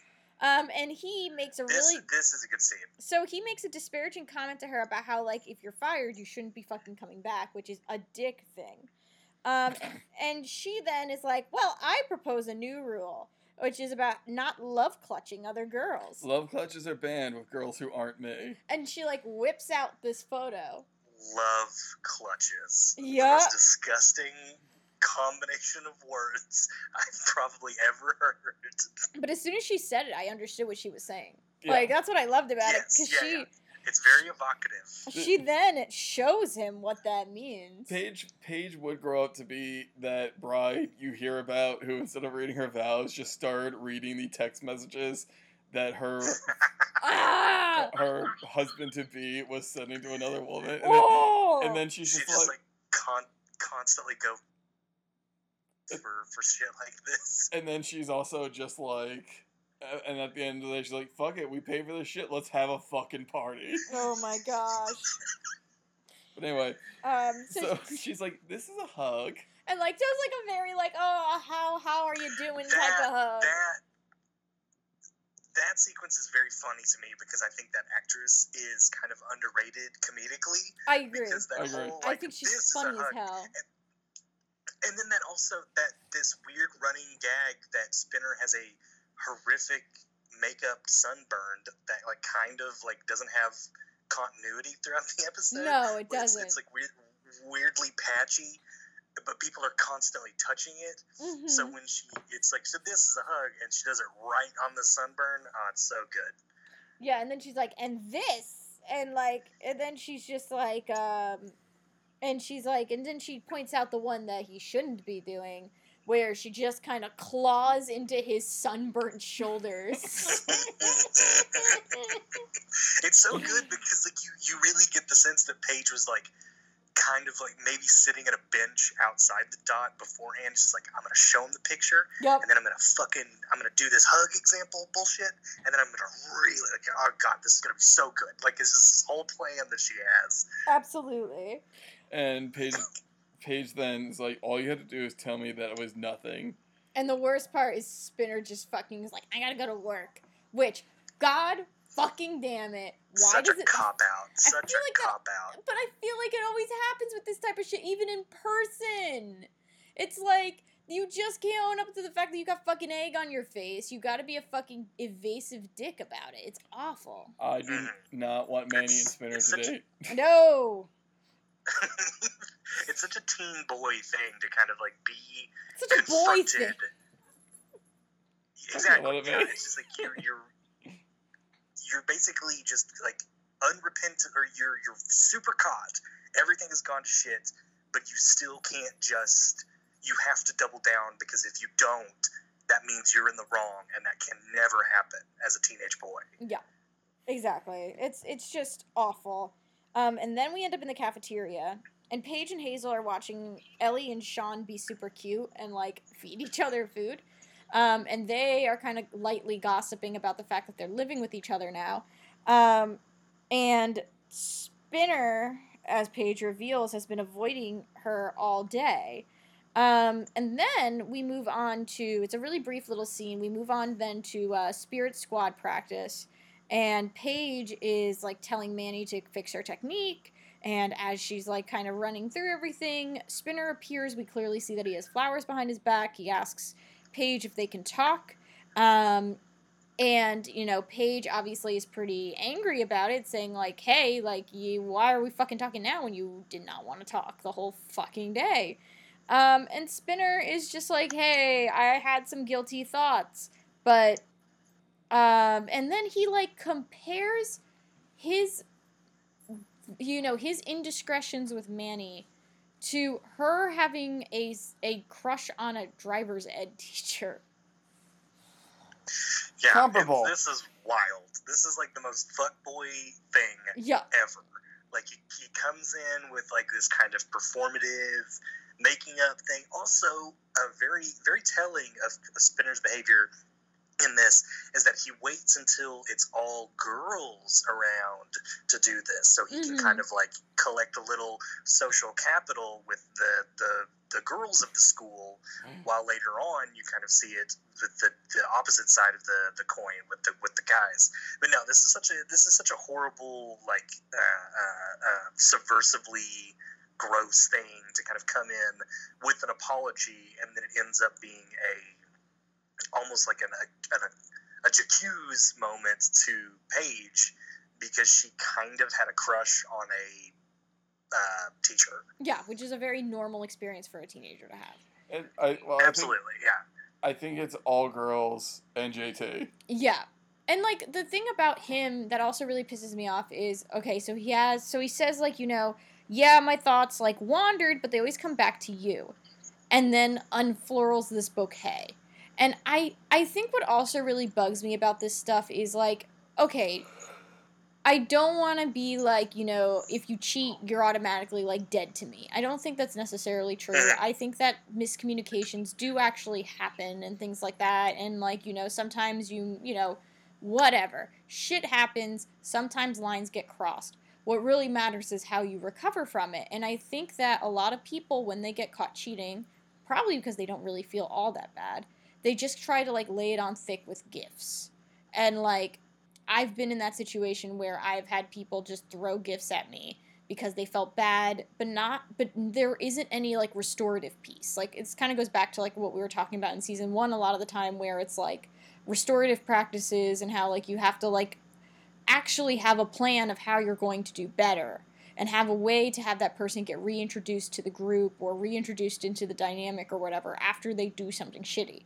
And I don't know how much of it is just these are people, examples of people who are cheating and don't actually feel all that bad about it and just kind of want to like cover up the problem, or how many of them don't really know how to fix things and are not actually seeking sources to fix things. But I think it's like a constant thing to a point that, like, and this is going to sound really terrible, whenever I see a man buy a bouquet of flowers and I see him on the street, I assume he cheated. Mhm. Yeah, like there's no other real reason for like it's it's the kind of the universal symbol for I'm sorry. Yeah, like it, it's it's. I'm sure there are plenty of people who buy flowers because they sincerely just want to buy flowers. But whenever I see a man do it, I'm sorry. My assumption is, oh, you fucked up. So this is how you're gonna try and get back into this person's good graces. I'm just thinking that my you spent you spent fifty bucks in flower, and now your marriage is saved. Like, Right. we we had a um. No, I can I, I can tell the story. Um, I'm just thinking my dad bought my mom flowers, but that was for like birthdays. And Oh, don't get me wrong. People do it, but yeah, like yeah, yeah. That's that's within the realm of possibility, of course. for sure, like people do that, and like look, look, like you can kind of tell a I fucked up bouquet versus a my partner really likes flowers, and like I, I want to like make my partner happy bouquet. I so I, I I know this is kind of off topic, but I just love this story. Yeah. Um, my mom was working in the garden one day, my mom always had a very simple wedding ring or engagement ring. Mm-hmm. Um, it was just like a single stone in a little setting, you know. Um, Right. And like one day she was working the garden, and the stone popped out of the setting. Oh no. And this is like after like Jesus. twenty five or thirty years, like Yeah. you know, Right, right, right. constant wear and whatnot. And my dad was like, "We have enough money. I can buy you another ring. I could buy you a better ring." My mom's like, "It won't be the same. That was my ring. That Yeah. was my engagement ring." Aw. so now she just wears her like wedding ring. But Fair enough. That's adorable. Yeah. Yeah. But That's a very sweet story. It is. It is. Like once again, like I I know that there are good men in the world. I just ha- am so embittered toward the world that I I need to be proven with like a five paragraph F- essay with evidence that a man is okay. I'm sorry. This is just the world we live in. I'm just thinking about my, my papa is okay. Yes. Yes. I don't need a five paragraph essay about about him. But um, oh. I just think about my papa. that's very sweet. Um He once told me the only person he likes talking to in this world is my mom. I'm just like, that's kind of weird to say to yourself. yeah, that's I understand the yeah, that's very sentiment. backhanded. Yeah. Like, oh, thanks. Thanks. It's just like, eh, she gets me. Yeah, is very wait. sweet. But yeah, the mo- the moment you think about that, any pa- any moment past, like that's really sweet. You're just like, well, fuck you. That that's really mean. Right. I'm interesting. I, I have cool things to say. Right. To be fair, I probably didn't at that point in my life. it was mostly Yeah. just the Yeah, Simpsons and Animorphs. Oof. But um in in the case of this, um, you know, he's like trying to talk about how how much he cares about her and she accepts it, but um she then gets a call that she got the movie theater job and it kind of st- stalls the conversation. Uh, Okay, but here's here's also a sign of the time. She's like, I don't know who this is, and then answers the phone. I see a number. Yes, I don't know. I I'm like, that- I voicemail. that instantly. Right. I was like, God, I remembered that visceral feeling of someone called your flip phone and you have no idea who it is. Yeah. It's very true. Um I keep getting calls now from unknown numbers that saying your social security number has been fucking locked up. I'm like, yeah, huh? big same. Me too. Um, the next scene we are at the lockers. Hazel asks if Paige and if Paige and Spinner are back together, and Paige is like, "We never stopped dating," and Hazel just kind of shakes her head, um, and says like, "You know, he's gonna keep treating you like shit," um, and it's it's like a It's a very awesome way to use Hazel as kind of like this this insular truth teller to to her because they have a history, they have a connection within their own group, and Hazel is kind of a little bit of a third part, like a neutral third party to this now. Mhm. um, despite her her kind of dalliances with Spinner. Um, so I think it's a cool way to use uh, this character in particular for this episode. Well, the the issue is from what we read about um, from the article the actress wrote about her time on Degrassi, is that all she became was a support for the white characters. yeah. So this is going to be her role ad Oh, nauseum. Yeah. Yeah, and like that's the thing. It's like if if this was a relationship that was portrayed by the writers as pretty equal in terms of like a plots and things like that, then the Mhm. give and take of this this episode would have been far more effective. And I also feel like they they screwed over Hazel even as a support character because she was really instrumental in Shout, and then that was it. And then like with the whole entire thing with um and you even saw this with the whole entire thing with Rick and Terry where Hazel and Jimmy were both pretty invested in this whole entire situation, then got sidelined because of Spinner and Paige's pain in processing the whole entire thing. Like, we see the setup that these black characters are going to actually have a role, a, a sub, at least a substantial supporting role, which still is not great because it's still kind of like fueling and um, supporting the white character but even then they're not even being allowed to thrive as supporting cast. It, it, it's just like how much further down are you going to shove these you know how far, much further down are you going to shove these characters? It's really frustrating.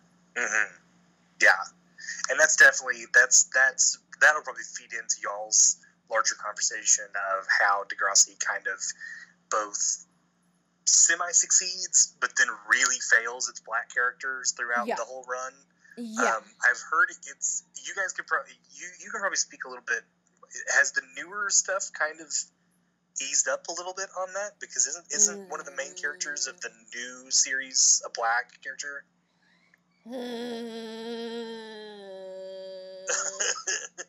new I'm gonna, I'm gonna take I'm gonna take that as a no. New Degrassi. I mean, it's it's one of those things where technically uh, you can argue like the cast is more diverse. I think that New Degrassi tries. It doesn't always succeed. I do think it tried. Um, Mhm. but I do think that they still have similar habits of kind of sidelining or like kind of um, not letting their characters of color truly like come into their own. Like I feel like the hooks of the characters are actually quite good, but then they don't actually put the time to really foster these characters. So like I, I actually Right. think there's a lot of interesting potential like characters. Like I, I found a lot of like the new new Degrassi characters to be kind of interesting and me being like, you know, like, oh, I'm intrigued by this character. But it would still suffer similar to like what Hazel has gone through, what Hazel went through, what parts of what Jimmy went Mhm. through, where it's just like at the end of the day, they still didn't get that many A plots. New Degrassi was kind of dominated by this one white family that was affluent, so like a lot of their problems are very insular to their class, and like you know there were legitimate discussions being made, but it was really focused on those three siblings, and then all these other marginalized kids. I mean, one of the one of the kids, one of the kids in that family is bi, so like there is that representation at least, but like Mm. all the characters, But it's still kind of very, still kind of very Bagger Vancy in that like Yeah.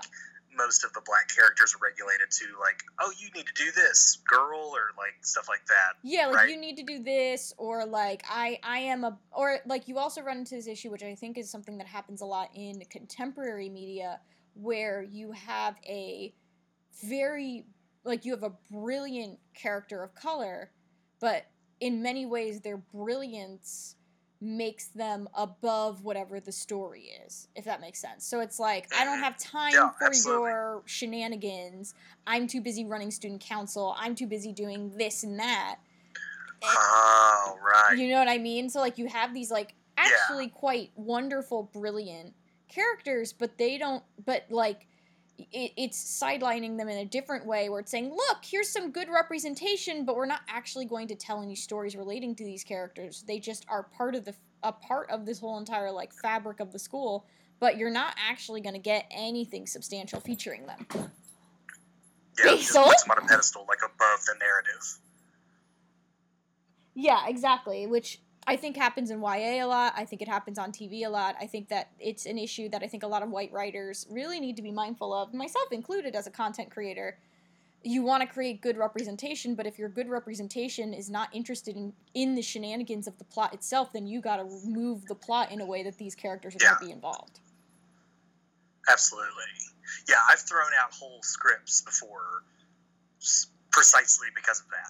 Where Yeah. it's like me going like, I'm I'm gonna really do my part as a as as a writer for representation, and then I finally get it down, and I'm just like, Jesus, this is so cloying, and I can't do anything with this character now that I just have to just start completely over.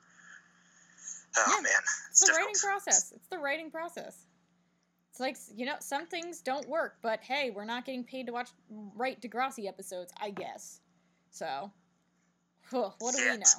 Yet, yet, we, we will revive Degrassi. Maybe it should stay dead though. Um, but anyway, oh man, that's the best. That, that I think is a mark of a true fan, where you're just like, yeah, I would love for it to come back. Um, it's probably better dead. yeah, it's just like the acceptance. Sorry, my Miss Basil wants to get picked up, and she's making a big scene, and she's screaming. Oh no. Ja Basil B, who we never hear on the podcast. Hello, Basil B. Do you have any thoughts? No. Okay. Um, What's your take on ra- racial representation, B? She's purring. Nothing. I don't Oh. know. I don't know what that That's a good- means in this a good sign. context. yeah, I'm- it's, it's very hard to interpret. I'm hoping it just means that she wants to see g- oh, good rep. That's what I'm gonna interpret from the B. Um. Anyway, I like how you asked the cat, not me. what?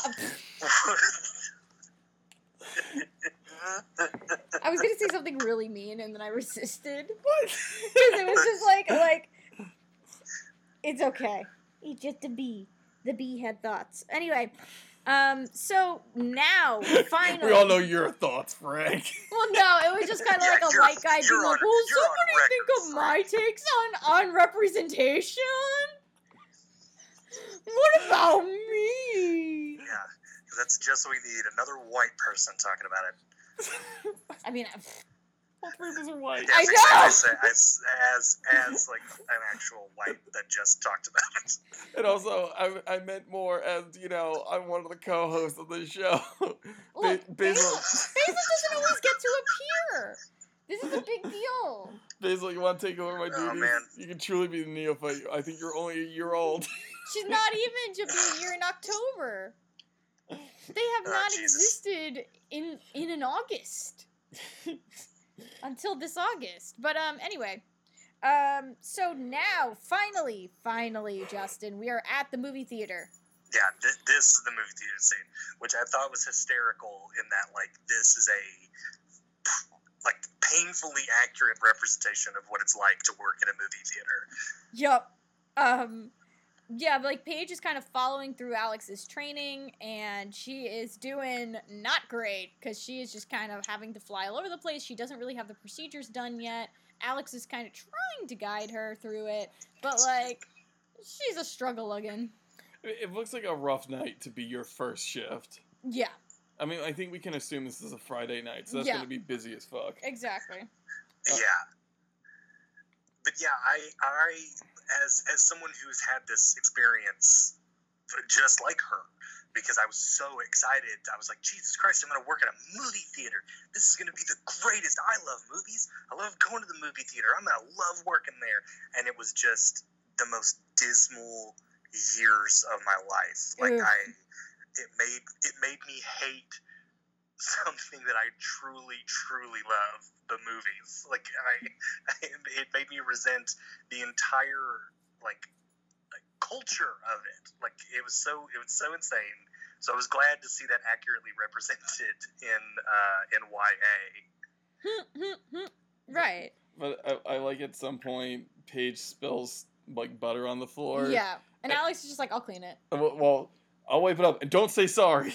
right like it's very alex it's it's i i love that she's trying to drive this point home and like but also it's in an alex way it, it's so consistently in character in the process and that's what i really love about it And then there's this long torture scene about Spinner getting more popcorn and more butter for his Jesus popcorn. I Christ, hated this. this. And then he he ends it by saying, "Good girl." he like but like the really Who- uncomfortable thing about it is like how it, it really comes off in that way that like he's kind of and i hate using the term like getting off on it but like he kind of off he on it. is he's like He one million percent is. Yeah, and like you see the boys behind him, like Craig, Jimmy, and Marco, all feeling uncomfortable and looking uncomfortable, but not none of them are really like sh- like they like look like like Jimmy looks like he wants to say something, he doesn't.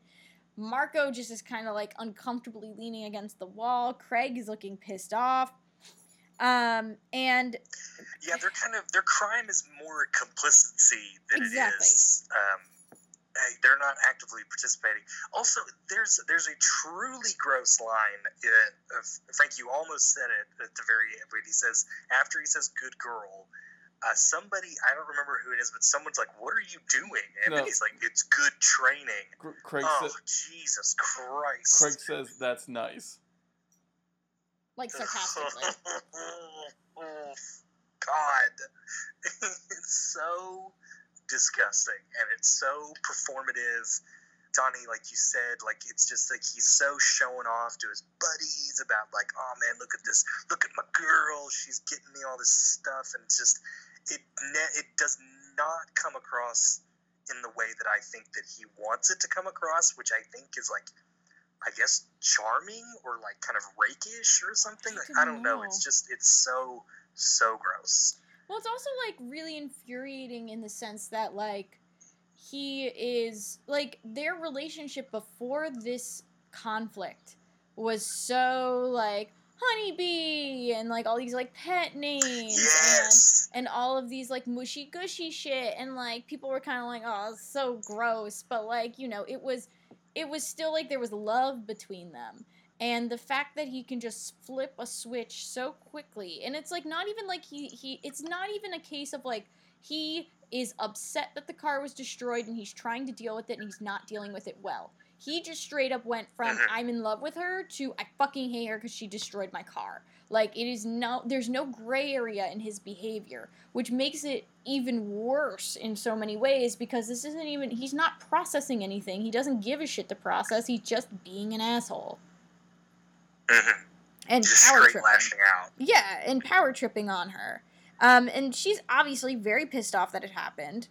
And in the next scene, um, they're kind of like cleaning up, I guess, in between uh, showings or while the movie is playing. And Alex is like checking for cleanliness uh, because Paige is like, hey, can you like check it out? Did I clean up the nacho cheese thing correctly?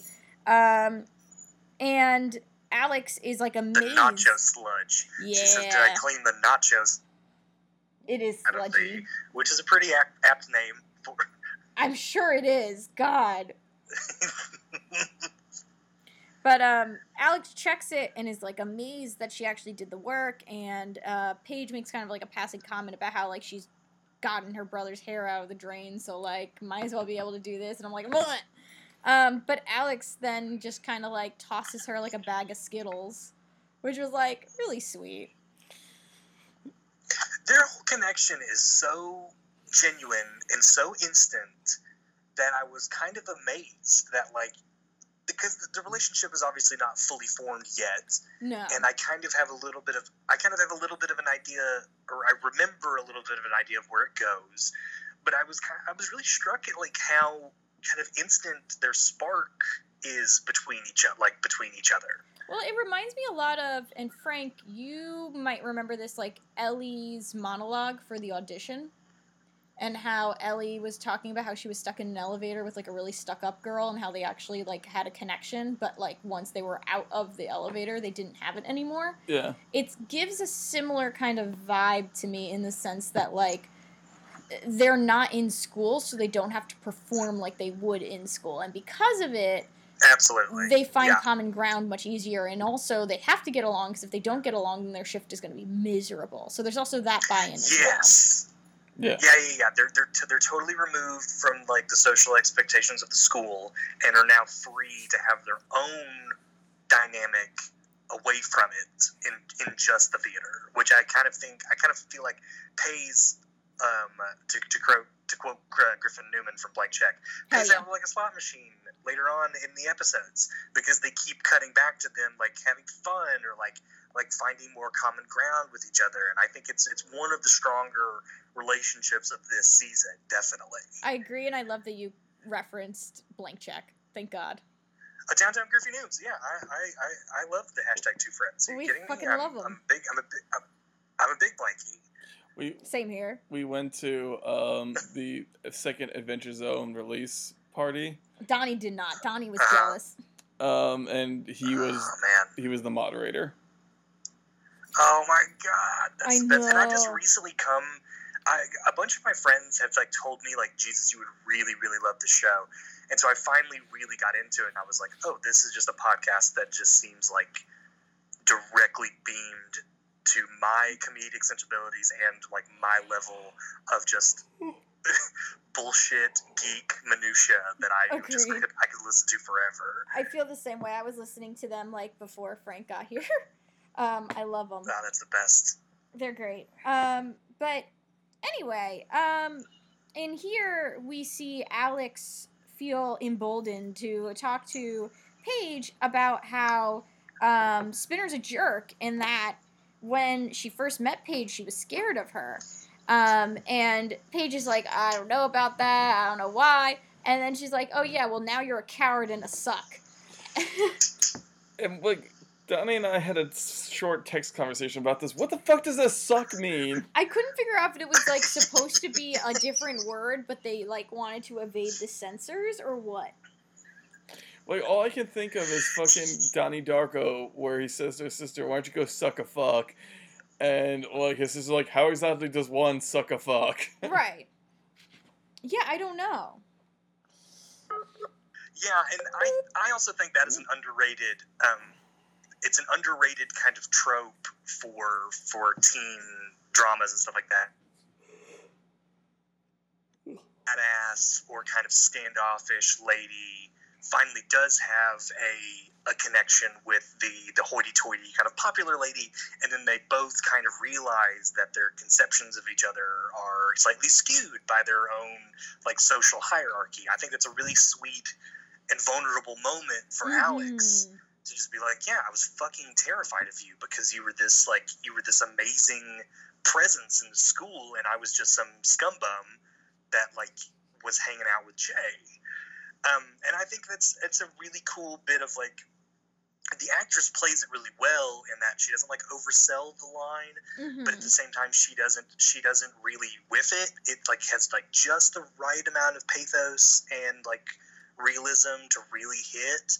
And then the the woman uh, the the actress who plays Paige like plays off it beautifully, and they Yeah. have that like really cool connection with each other. Like I really I really like the Paige Alex relationship, guys. It's like one Me of my too. favorites. I I had forgotten that this was really the kickoff of it because I, um, as you, it's a little bit of inside baseball. Uh, we we talk a little bit uh, off off air. We're kind of friends. Uh, I don't have a lot, so it's great.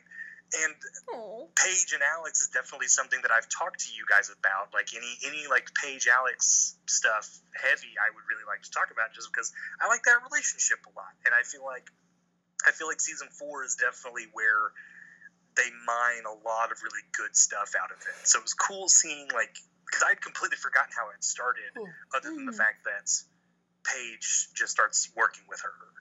I'd forgotten like all that stuff where she like puts in a good word for her afterwards. Like I, it was just really sweet, and I was really glad to kind of like re-experience that as a as a, a, a relatively old slash new fan. Yeah. If that makes any sense, that may have just made me rambling for a little bit about how much I love Paige and Alex. No, I think it makes sense, and I think that um, it's just there is something really lovely about the connection and the vul. I like that you use the vulnerability piece of it because I think that's a big thing because it's like with Alex, like Alex is you know, le- and Alex that can let her guard down. That's a big fucking deal because as we know, like that's not exactly something she can even do like with Jay or anyone like that that she's technically close to. Mhm, So seeing her Exactly. seeing her do this, it's it's really quite lovely. Um, and she tells Paige like straight up, like you know, if she was being treated this way, she would get a new boyfriend. Like she would not Yes, tolerate that, this. that line is so killer. Um, If, if like, hold what up. is it exactly? Please. Um, no, you're no, you're a coward and a suck. Because if my boyfriend showed up here and treated me that way, I'd be shopping for a new boyfriend. Yeah, Or- yeah, you fucking would. It's it's so good. Or it's such like a succinct. or girlfriend. right. What was that, Alex? Nothing. Nothing. Nothing. Um, I shift totally around the theater. but like Paige also does like Oh. a double take hearing this too, and she's just like, huh. Yeah, and it's kind of, it's kind of cool to see like this turn happen in Paige, where like she finally sees like a fully autonomous woman kind of. And she's like, "Oh Jesus, like that that that could be me so easily." Um, Mhm. So it's neat seeing it's neat seeing them bring that out in one another. Agreed. So, so now that I'm But again, that could just be me projecting because I like this pairing a lot.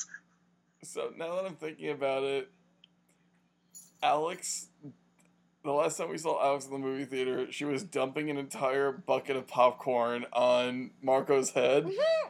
Did she then have to clean it up? Maybe. Oh man, yeah, that's like that's that's like a perfect victory right there. If She- there if there was one where She- she's like, "Yeah, I fucking got him," and then like ten minutes later, like, "Oh Jesus, I gotta I gotta hoover all this stuff." Oh Fuck. man. Like, I just imagine like she sees one of her coworkers like, "Hey, can I get the the broom real quick?" I dumped the popcorn on this like little nerd, and she and they're like, "What? But you, but why?" It's like, well, it made sense at the time. I I had I had to take a stand. It's a whole thing. Just don't, I don't want to give you the specifics on it. Just, but just please just give me the fucking broom. well, thanks for not leaving it for me. Cool. Right. Right. The third employee here is Heather Sinclair. oh man, that would have been uh, such an incredible reveal. Where they're just like, "Oh, she's on the schedule for next week or something." Oh, that would be really funny. That would be so funny. Um, but yeah, so um, the the movie lets out. The boys talk about it as they're walking out, and um, Spinner makes jokes about how Craig is jealous. Um, and Spinner then is proceeding to be like, "Oh, let's go talk to Paige more." And Mark was like, "She's busy. Like, leave her alone." And as he goes up to her, Why is he such a good boy? Why is he hanging? Why does he hang He out? really is. Literally the, the only consistent level head in the entire show. Yeah. Why does he hang out with this pack of dunces? Just be him and Jimmy. Because it's hard to, I mean, it's hard to, to do that. It's hard to just let go of, of your friends if they don't outright want you dead. Yeah. You know what I mean? I don't know. I get it. I get it. Because I was that no, kid. especially during that, like when you're that age and you've glommed onto kind of like a group, hmm it's so terrifying to think even beyond that at all. Because I know, I know for sure that I that I stayed in friend group relationships in middle school and high school that were so not who I should have been hanging out with, simply because they were the only people that were hanging out with me. Exactly. It's like, it's it's so hard to uh, be able to just walk away. And you want to hold out that, you know, it's not that bad or I still care about them. I can't blame him. Yeah. All right. Um. But stop the presses real quick. Mhm. So after Spin says, "Leave Paige alone," Spinner walks up to Paige and says, "This bananas line." So how's the rest of your shift going, my booty blossom? Right. What the fuck does that mean? Oof, oof. It bad. It real bad. is no good. How you? Hey, hey, butt flower, how you been? How you been, butt flower? Yeah, again, and like, in what what reality would that be something sweet to say to your significant other? Like, what you basically just called them a polyp. And also, like, it's just such a, it's such a, not to bring up their nicknames again before uh, again, but like, it's such like a, a tr- uh, about face of the sweet ones that they had for each other back in the day. Yeah, the relatively childish and kind of benign, like sweet nothings, is like, oh man, it's the worst. Right. It's it's just like such like a bad, nasty little turnaround. Um, and then Spinner, um, at, like you know, Spinner's like being an asshole. Paige is like, hey, like I need to ride home, and he's like, yeah, but like you don't get off for like two hours. Sir, I certainly can't just drive home then come back. Right. I, I can only drive my car a finite amount of times today, and I, I just have the one to get me back to my house. Or, like, God forbid you hang out in an entire fucking mall for two hours. Like, like any self respecting teenager at the time. Right. Like, uh, it's. I just, I now I just want Alex to be like, "I'll get you home," and then she just like picks up Paige in her arms and runs her home. Oh, perfect. That would be perfect. That'd be such good content. oh man, that's like that's a fan art like waiting to be commissioned. Just her, just her Naruto sprinting with Paige on her on her like back. God, one could only hope. Oh But- man, I am buying a blank cover specifically for that shit at some Hell point. Like, yes.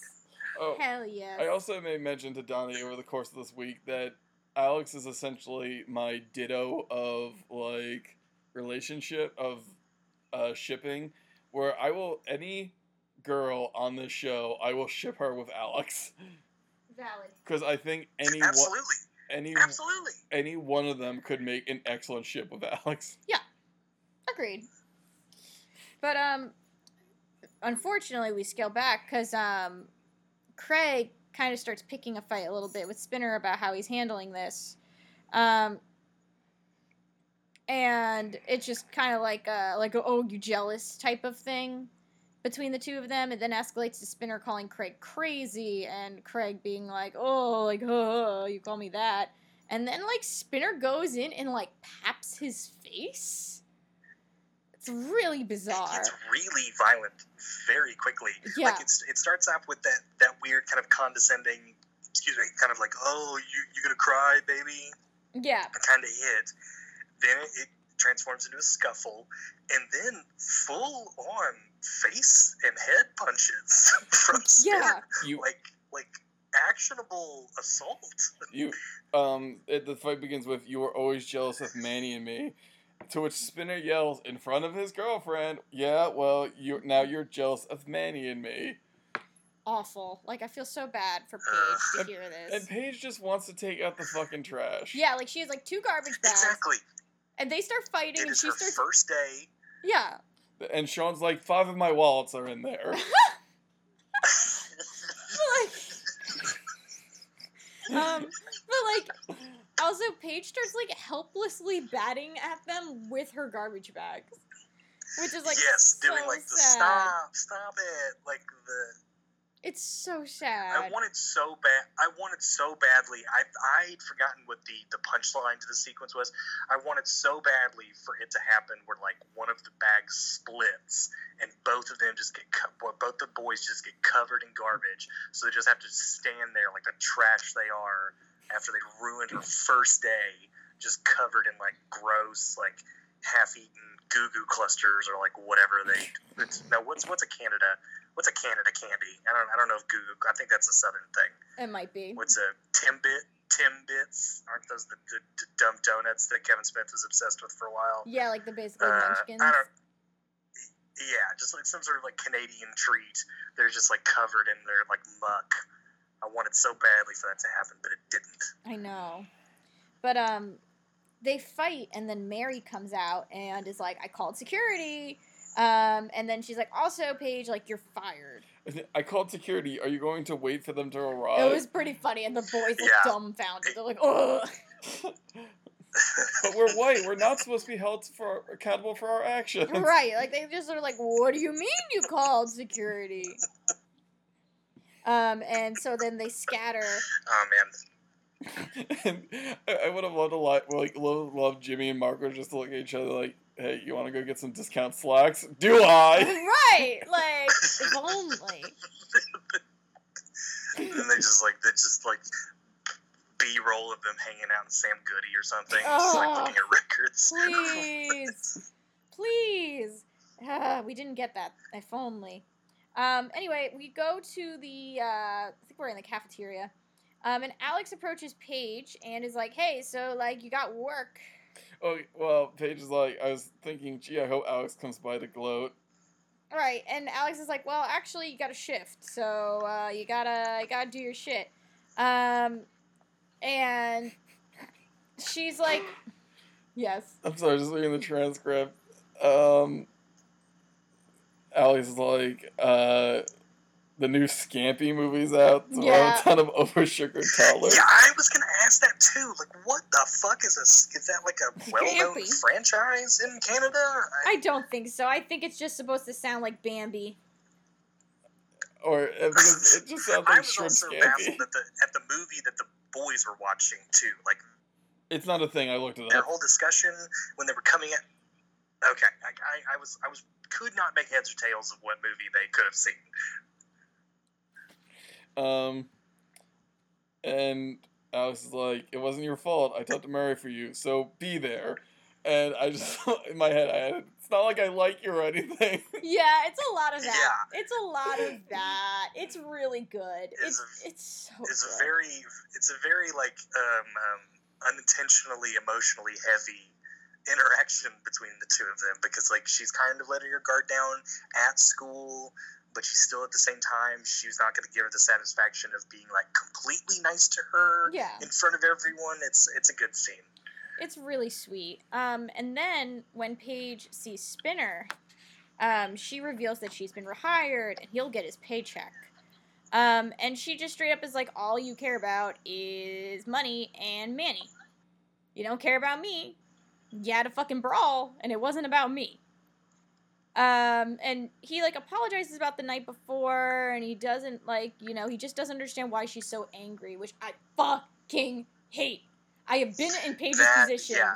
and it is infuriating. It's like just fucking take the anger, just take it and live in that space with the anger. I hate like when people are backpedaling where it's like, well, that wasn't my intent. It's like I don't give a shit what your intent was. This is what the situation is now. You like, and like the casually the casually dismissive oh you're not over this now like no you don't have a monopoly you don't have a monopoly on when when i feel things and how long i can feel things and I, I kind of feel like she she undercuts her power a little bit with the well you it was the first time you weren't fighting over me Yeah. which i mean is kind of a toxic view of a relationship It but at the same time you completely you completely understand where she's coming from uh, in her reaction and kind of just like sudden and it's a very baller move for the episode to just kind of like end right after that i was very struck by how like structurally brave that is It's true. I agree. Um, but yeah, that's how the episode ends. Um, Frank, what do you think of this episode? It's a, a tough one. I don't think there's like a right or wrong grade. I think you can make a case for like any grade, really. C plus. Okay. The yeah the toxic masculinity brought it down to a C minus. The Alex and Paige beginning of my one true ship rose it up to a C plus. Fair enough.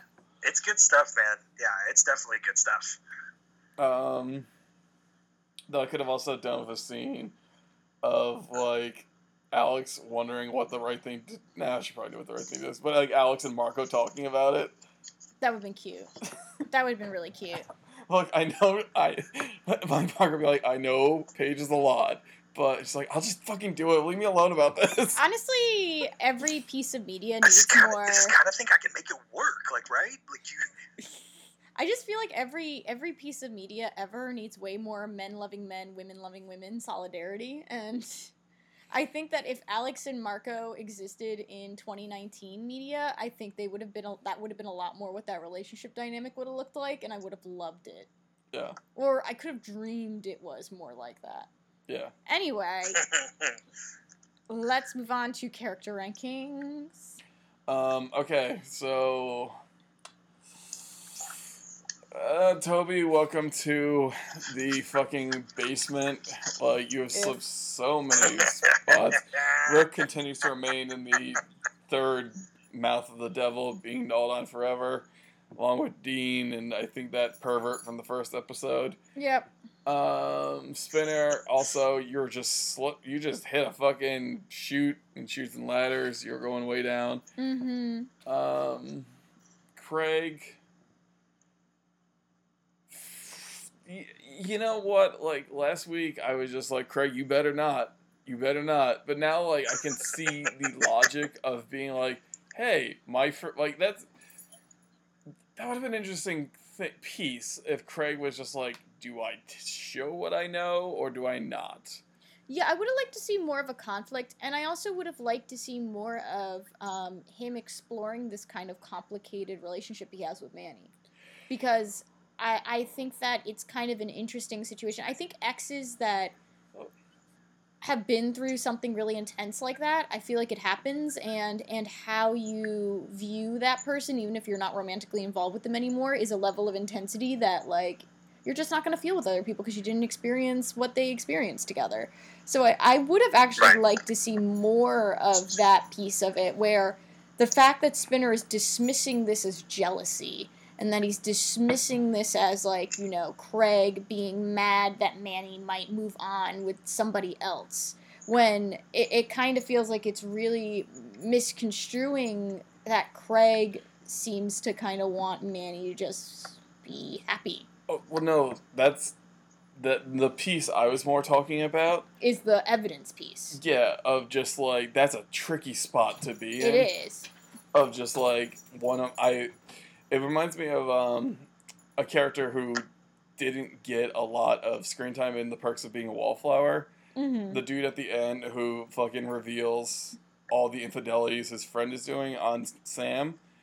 mm-hmm. and like I that always stuck struck with me because I'm like God, that guy's fucking brave because you know he's losing friends after that. yeah. Um, but like yeah, Craig did it, and I would have liked to see his process to get there. Yeah, that would have been interesting too. Um, Hazel, I'm sorry, you're going up a few points. I'm not sorry about that. I'm sorry you just have to continually play the role of, you know, support as opposed to main. And it's just like I still want that fucking beautiful.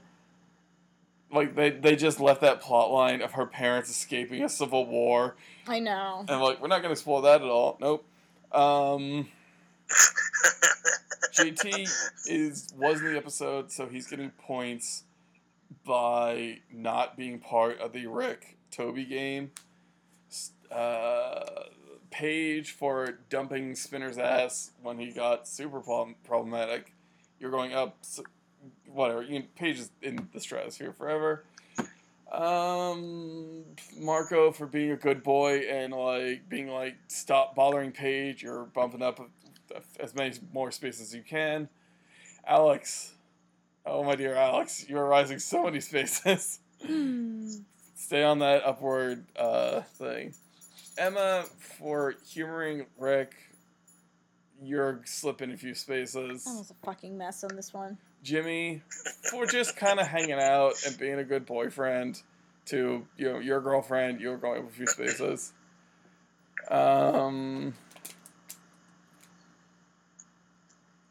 Yeah, uh, Mary for rehiring Paige on Alex's like on Alex's like word. You're going up a bunch of spaces, and I think that's about it. Awesome.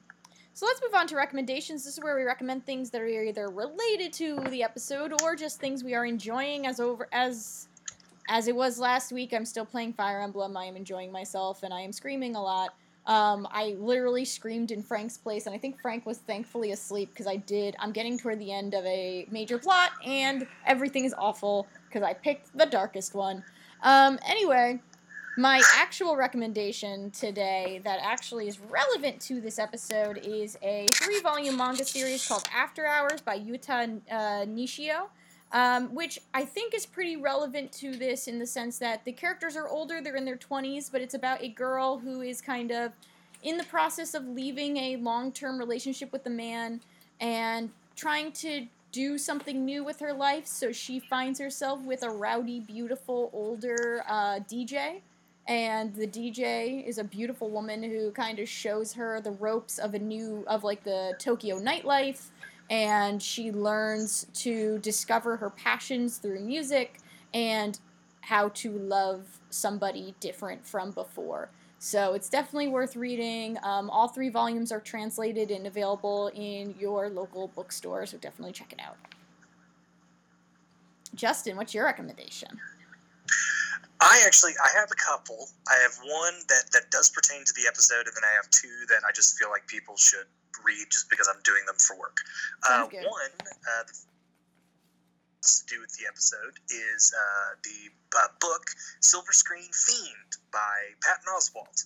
It is a it's a semi autobiographical work in which he um, details the years of his youth, where he worked at a, um, I believe it's a Portland movie house. Uh, he he kind of he gets friend he kind of gains friends he gains a respect for movies and it's kind of told in like these very poignant vignette chapters of different days um, uh, at the movie theater and i think the gimmick is at the beginning of every chapter he writes the movies that he watched that day because he kept a he kept a running journal throughout this time where it's like the movies that he watched that day and like he resolved himself to watch like two movies a day. It's a really sweet book. Uh, it's it's a very it's a very poignant book and um, it's very funny. And if you if you like Patton Oswalt's stand up or or just his kind of persona in general, I feel like you'd really enjoy his book. Mhm. Uh, the two that I'm just just for work. Uh, one is the comic book series House of X and Powers of X uh, by Jonathan Hickman, R.B. Silva, Pepe Larraz, and Marte Gracia. It's a kind of new, big, bold reboot of the X Men. Um, even if you even if you don't really know that much about the X Men, or if you've never really had any contact with the X Men, I kind of feel like uh, this event really has re-energized the franchise in a way that you haven't really gotten in a long time. Um, it's it's kind of been a big critical hit and a big um, just hit in general. So I think you can find some issues. There, there are three issues of each series out as of now. Um, the whole gimmick is you kind of have to read both of them to understand the story. Of course. Um, uh, I they're they're really really really good. It's got a lot of fan favorite X Men in it. Uh, the the art is absolutely gorgeous. Um, and and Jonathan Hickman is a is a mad genius that I don't understand how his brain works, but I think it's great. Uh, the last thing, it's a thing I'm reading again for work. Um, I'm going to write a big thing about non-teams here in a couple of days, and it's the uh, comic book series 52 by DC. It was published in 2006, and there are kind of all sorts of gorgeous volumes that your local library has, or if you want to buy them. The elevator pitch is that it takes place in a world where Batman, Superman, and Wonder Woman have gone missing. So various B and C listers from the DC universe have to stand up and fill those voids. Uh, the three main characters are Booster Gold, uh, the Question, and Renee Montoya, which is like her big kind of coming out in the DC universe. This is also of note. It is the first appearance of Batwoman. Uh, the Kate Hey. Kane character. Yeah, she's about to get a brand new show on the CW. Very exciting. Uh, but yeah, it was a it was a weekly series that came out over an entire year. Um, it's, it's very good. It's written by Geoff Johns, Grant Morrison, Greg Rucka, Mark Waid, uh, and it has art uh, breakdowns by the great Keith Giffen. Um, uh, uh, other artists, it's like Joe Bennett, who's now doing uh, the Immortal Hulk right now, which also rules, and also Eddy Barrows, who just finished up a really awesome run of Detective Comics. So I think this is a DC book that you can give to someone who doesn't like DC Comics, and then they'll completely understand it. Like it has all the pathos, the humor, the kind of like uh, insanity of DC, all wrapped up in one like eminently bingeable and like super entertaining volume. It, it actually has one of my favorite elongated man moments um, where he's at his wife's gravestone and um, this guy comes up he's like oh man i you you probably don't remember me like you saved my brother like years ago and whatnot. Like you're like you're so cool. It's like yeah but i'm no batman. And like the kid's like yeah well you know what batman doesn't have? He doesn't have a wife who's like calming the brother of the kid you're saving, tell him everything's gonna be okay. And he's like, yeah, Yeah, it's a really great. It is a really, really great series, and it's one that I, I read a really long time ago when I was first getting into DC, and I was like, wow, this this really kind of because I used to think DC was so hokey and kind of like over the top, but then I read this and was like, oh shit, like now I actually understand like why people really, really like the DC universe. So it's it's one book that I try to give to people that like don't like Superman stories or stuff like that, and I kind of like, like to see to give them like kind of an experience of like what it actually is to see like a good DC comic and like one that has characters that you don't immensely loathe or like that the writers themselves don't loathe. Um, Okay. Anything else, Justin? No, that's it. I'm good. All right. Um, for me, uh, seeing how we had a breakup of one of the longest running relationships on this show, I'm going to bring up my uh, breakup trifecta of albums. The first one is the uh, sad one, which is Sea Change by Beck. Then, when you move on to Anger, this year's model by Elvis Costello and the Attractions. And finally, Acceptance is I Don't Know What Love Is um, by uh, Jens Lekman. So just kind of listen to those in order around dusk. Mm-hmm. mm-hmm. That's it. Around dusk. That's- Well, that being said, Justin, you've made it through. oh my god, I'm so happy. Thank you guys so much for having me on. No problem. Would you like to reiterate how people can get in touch with you? Absolutely. You can find me on uh, the Yawning Hellscape. That is Twitter at True. J underscore Partridge the Third. Um, uh, I'm also, you can email me at justin at betweenthepanels.com. I am for hire. Uh, my rates are good. My rates are good, and I'm not imminently terrible. You can you can also find my, my actual work at Newsarama, where I, I am most days reviewing comics. Also at uh, Rogues Portal and Dismember, uh, talking movies, and also at the Collinsport Historical Society, where I talk Dark Shadows and the the audio dramas that are based on that uh, super spooky franchise. Hell yeah. Um, and if you want to get in touch with the show, there's a couple ways you can do it. You can follow, uh, you can email us at ihopod at gmail.com. Feel free to send any questions, comments, concerns, or any potential interest in being a guest. Um, please do not hesitate to reach out. We do have a lot of lovely people coming in to for season four. But if you feel that there is a perspective that your that is your perspective that you would love to share, especially during the season or even future seasons, please don't hesitate to email us. Um, also, we are always looking for people to share their experiences with Degrassi, so sharing any potential um, ways that the show or the characters have impacted you, whether through audio files or through text. We are always looking for stuff like that. Um, if you want to follow us on social media, you can follow us on Twitter at iHopePod. You can also join our Facebook group at I Hope I Can Make It Through uh, podcast. So you can definitely follow us. Um, I have been on vacation and stuff, so I've not been as dutifully updating it. But once I get back into my routine, do not worry, I will definitely be posting consistently again. Um, if you want to contribute to the show, there's a couple ways you can do it. One way is that you can donate to our Ko-fi. Any money that we make off of our Ko-fi account goes toward uh, tech upgrades as well as compensating our guests. And we are having our review challenge still in place where once we hit 20 reviews, we are going to go back into the Degrassi archives and give you bonus episodes on top of our usual airing episodes, in which we pick a handful of Degrassi High, Degrassi Junior High episodes and give you some of our thoughts there. Um, if you want to talk to me individually, whether it's talking about Degrassi, screaming about Fire Emblem, or just checking out some of the cool articles and writing that I am putting out right now, uh, you can follow me on Twitter at DM is Unbreakable. I don't have a Twitter, but I do have a um, another podcast called Teen Girl Talk.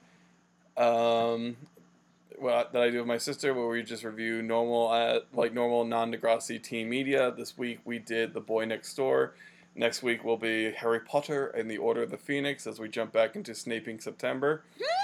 Um, and also, I have a YouTube channel. Link is in the description, or it's Sir I Would Challenge, where um, I'm gonna put up at least one video a week of just random stuff I do. Uh, might be stuff about mental health, might be stuff about comics, might be stuff about uh, music, might be stuff about me writing fan fiction, weird erotic fan fiction. Hey. Um, so you can check that out. Um, and yeah, that's it for me. Awesome. That being said, everybody, we hope we can keep making it through and that you're going to be there with us. See you next week. Later. Bye. Making love with each other.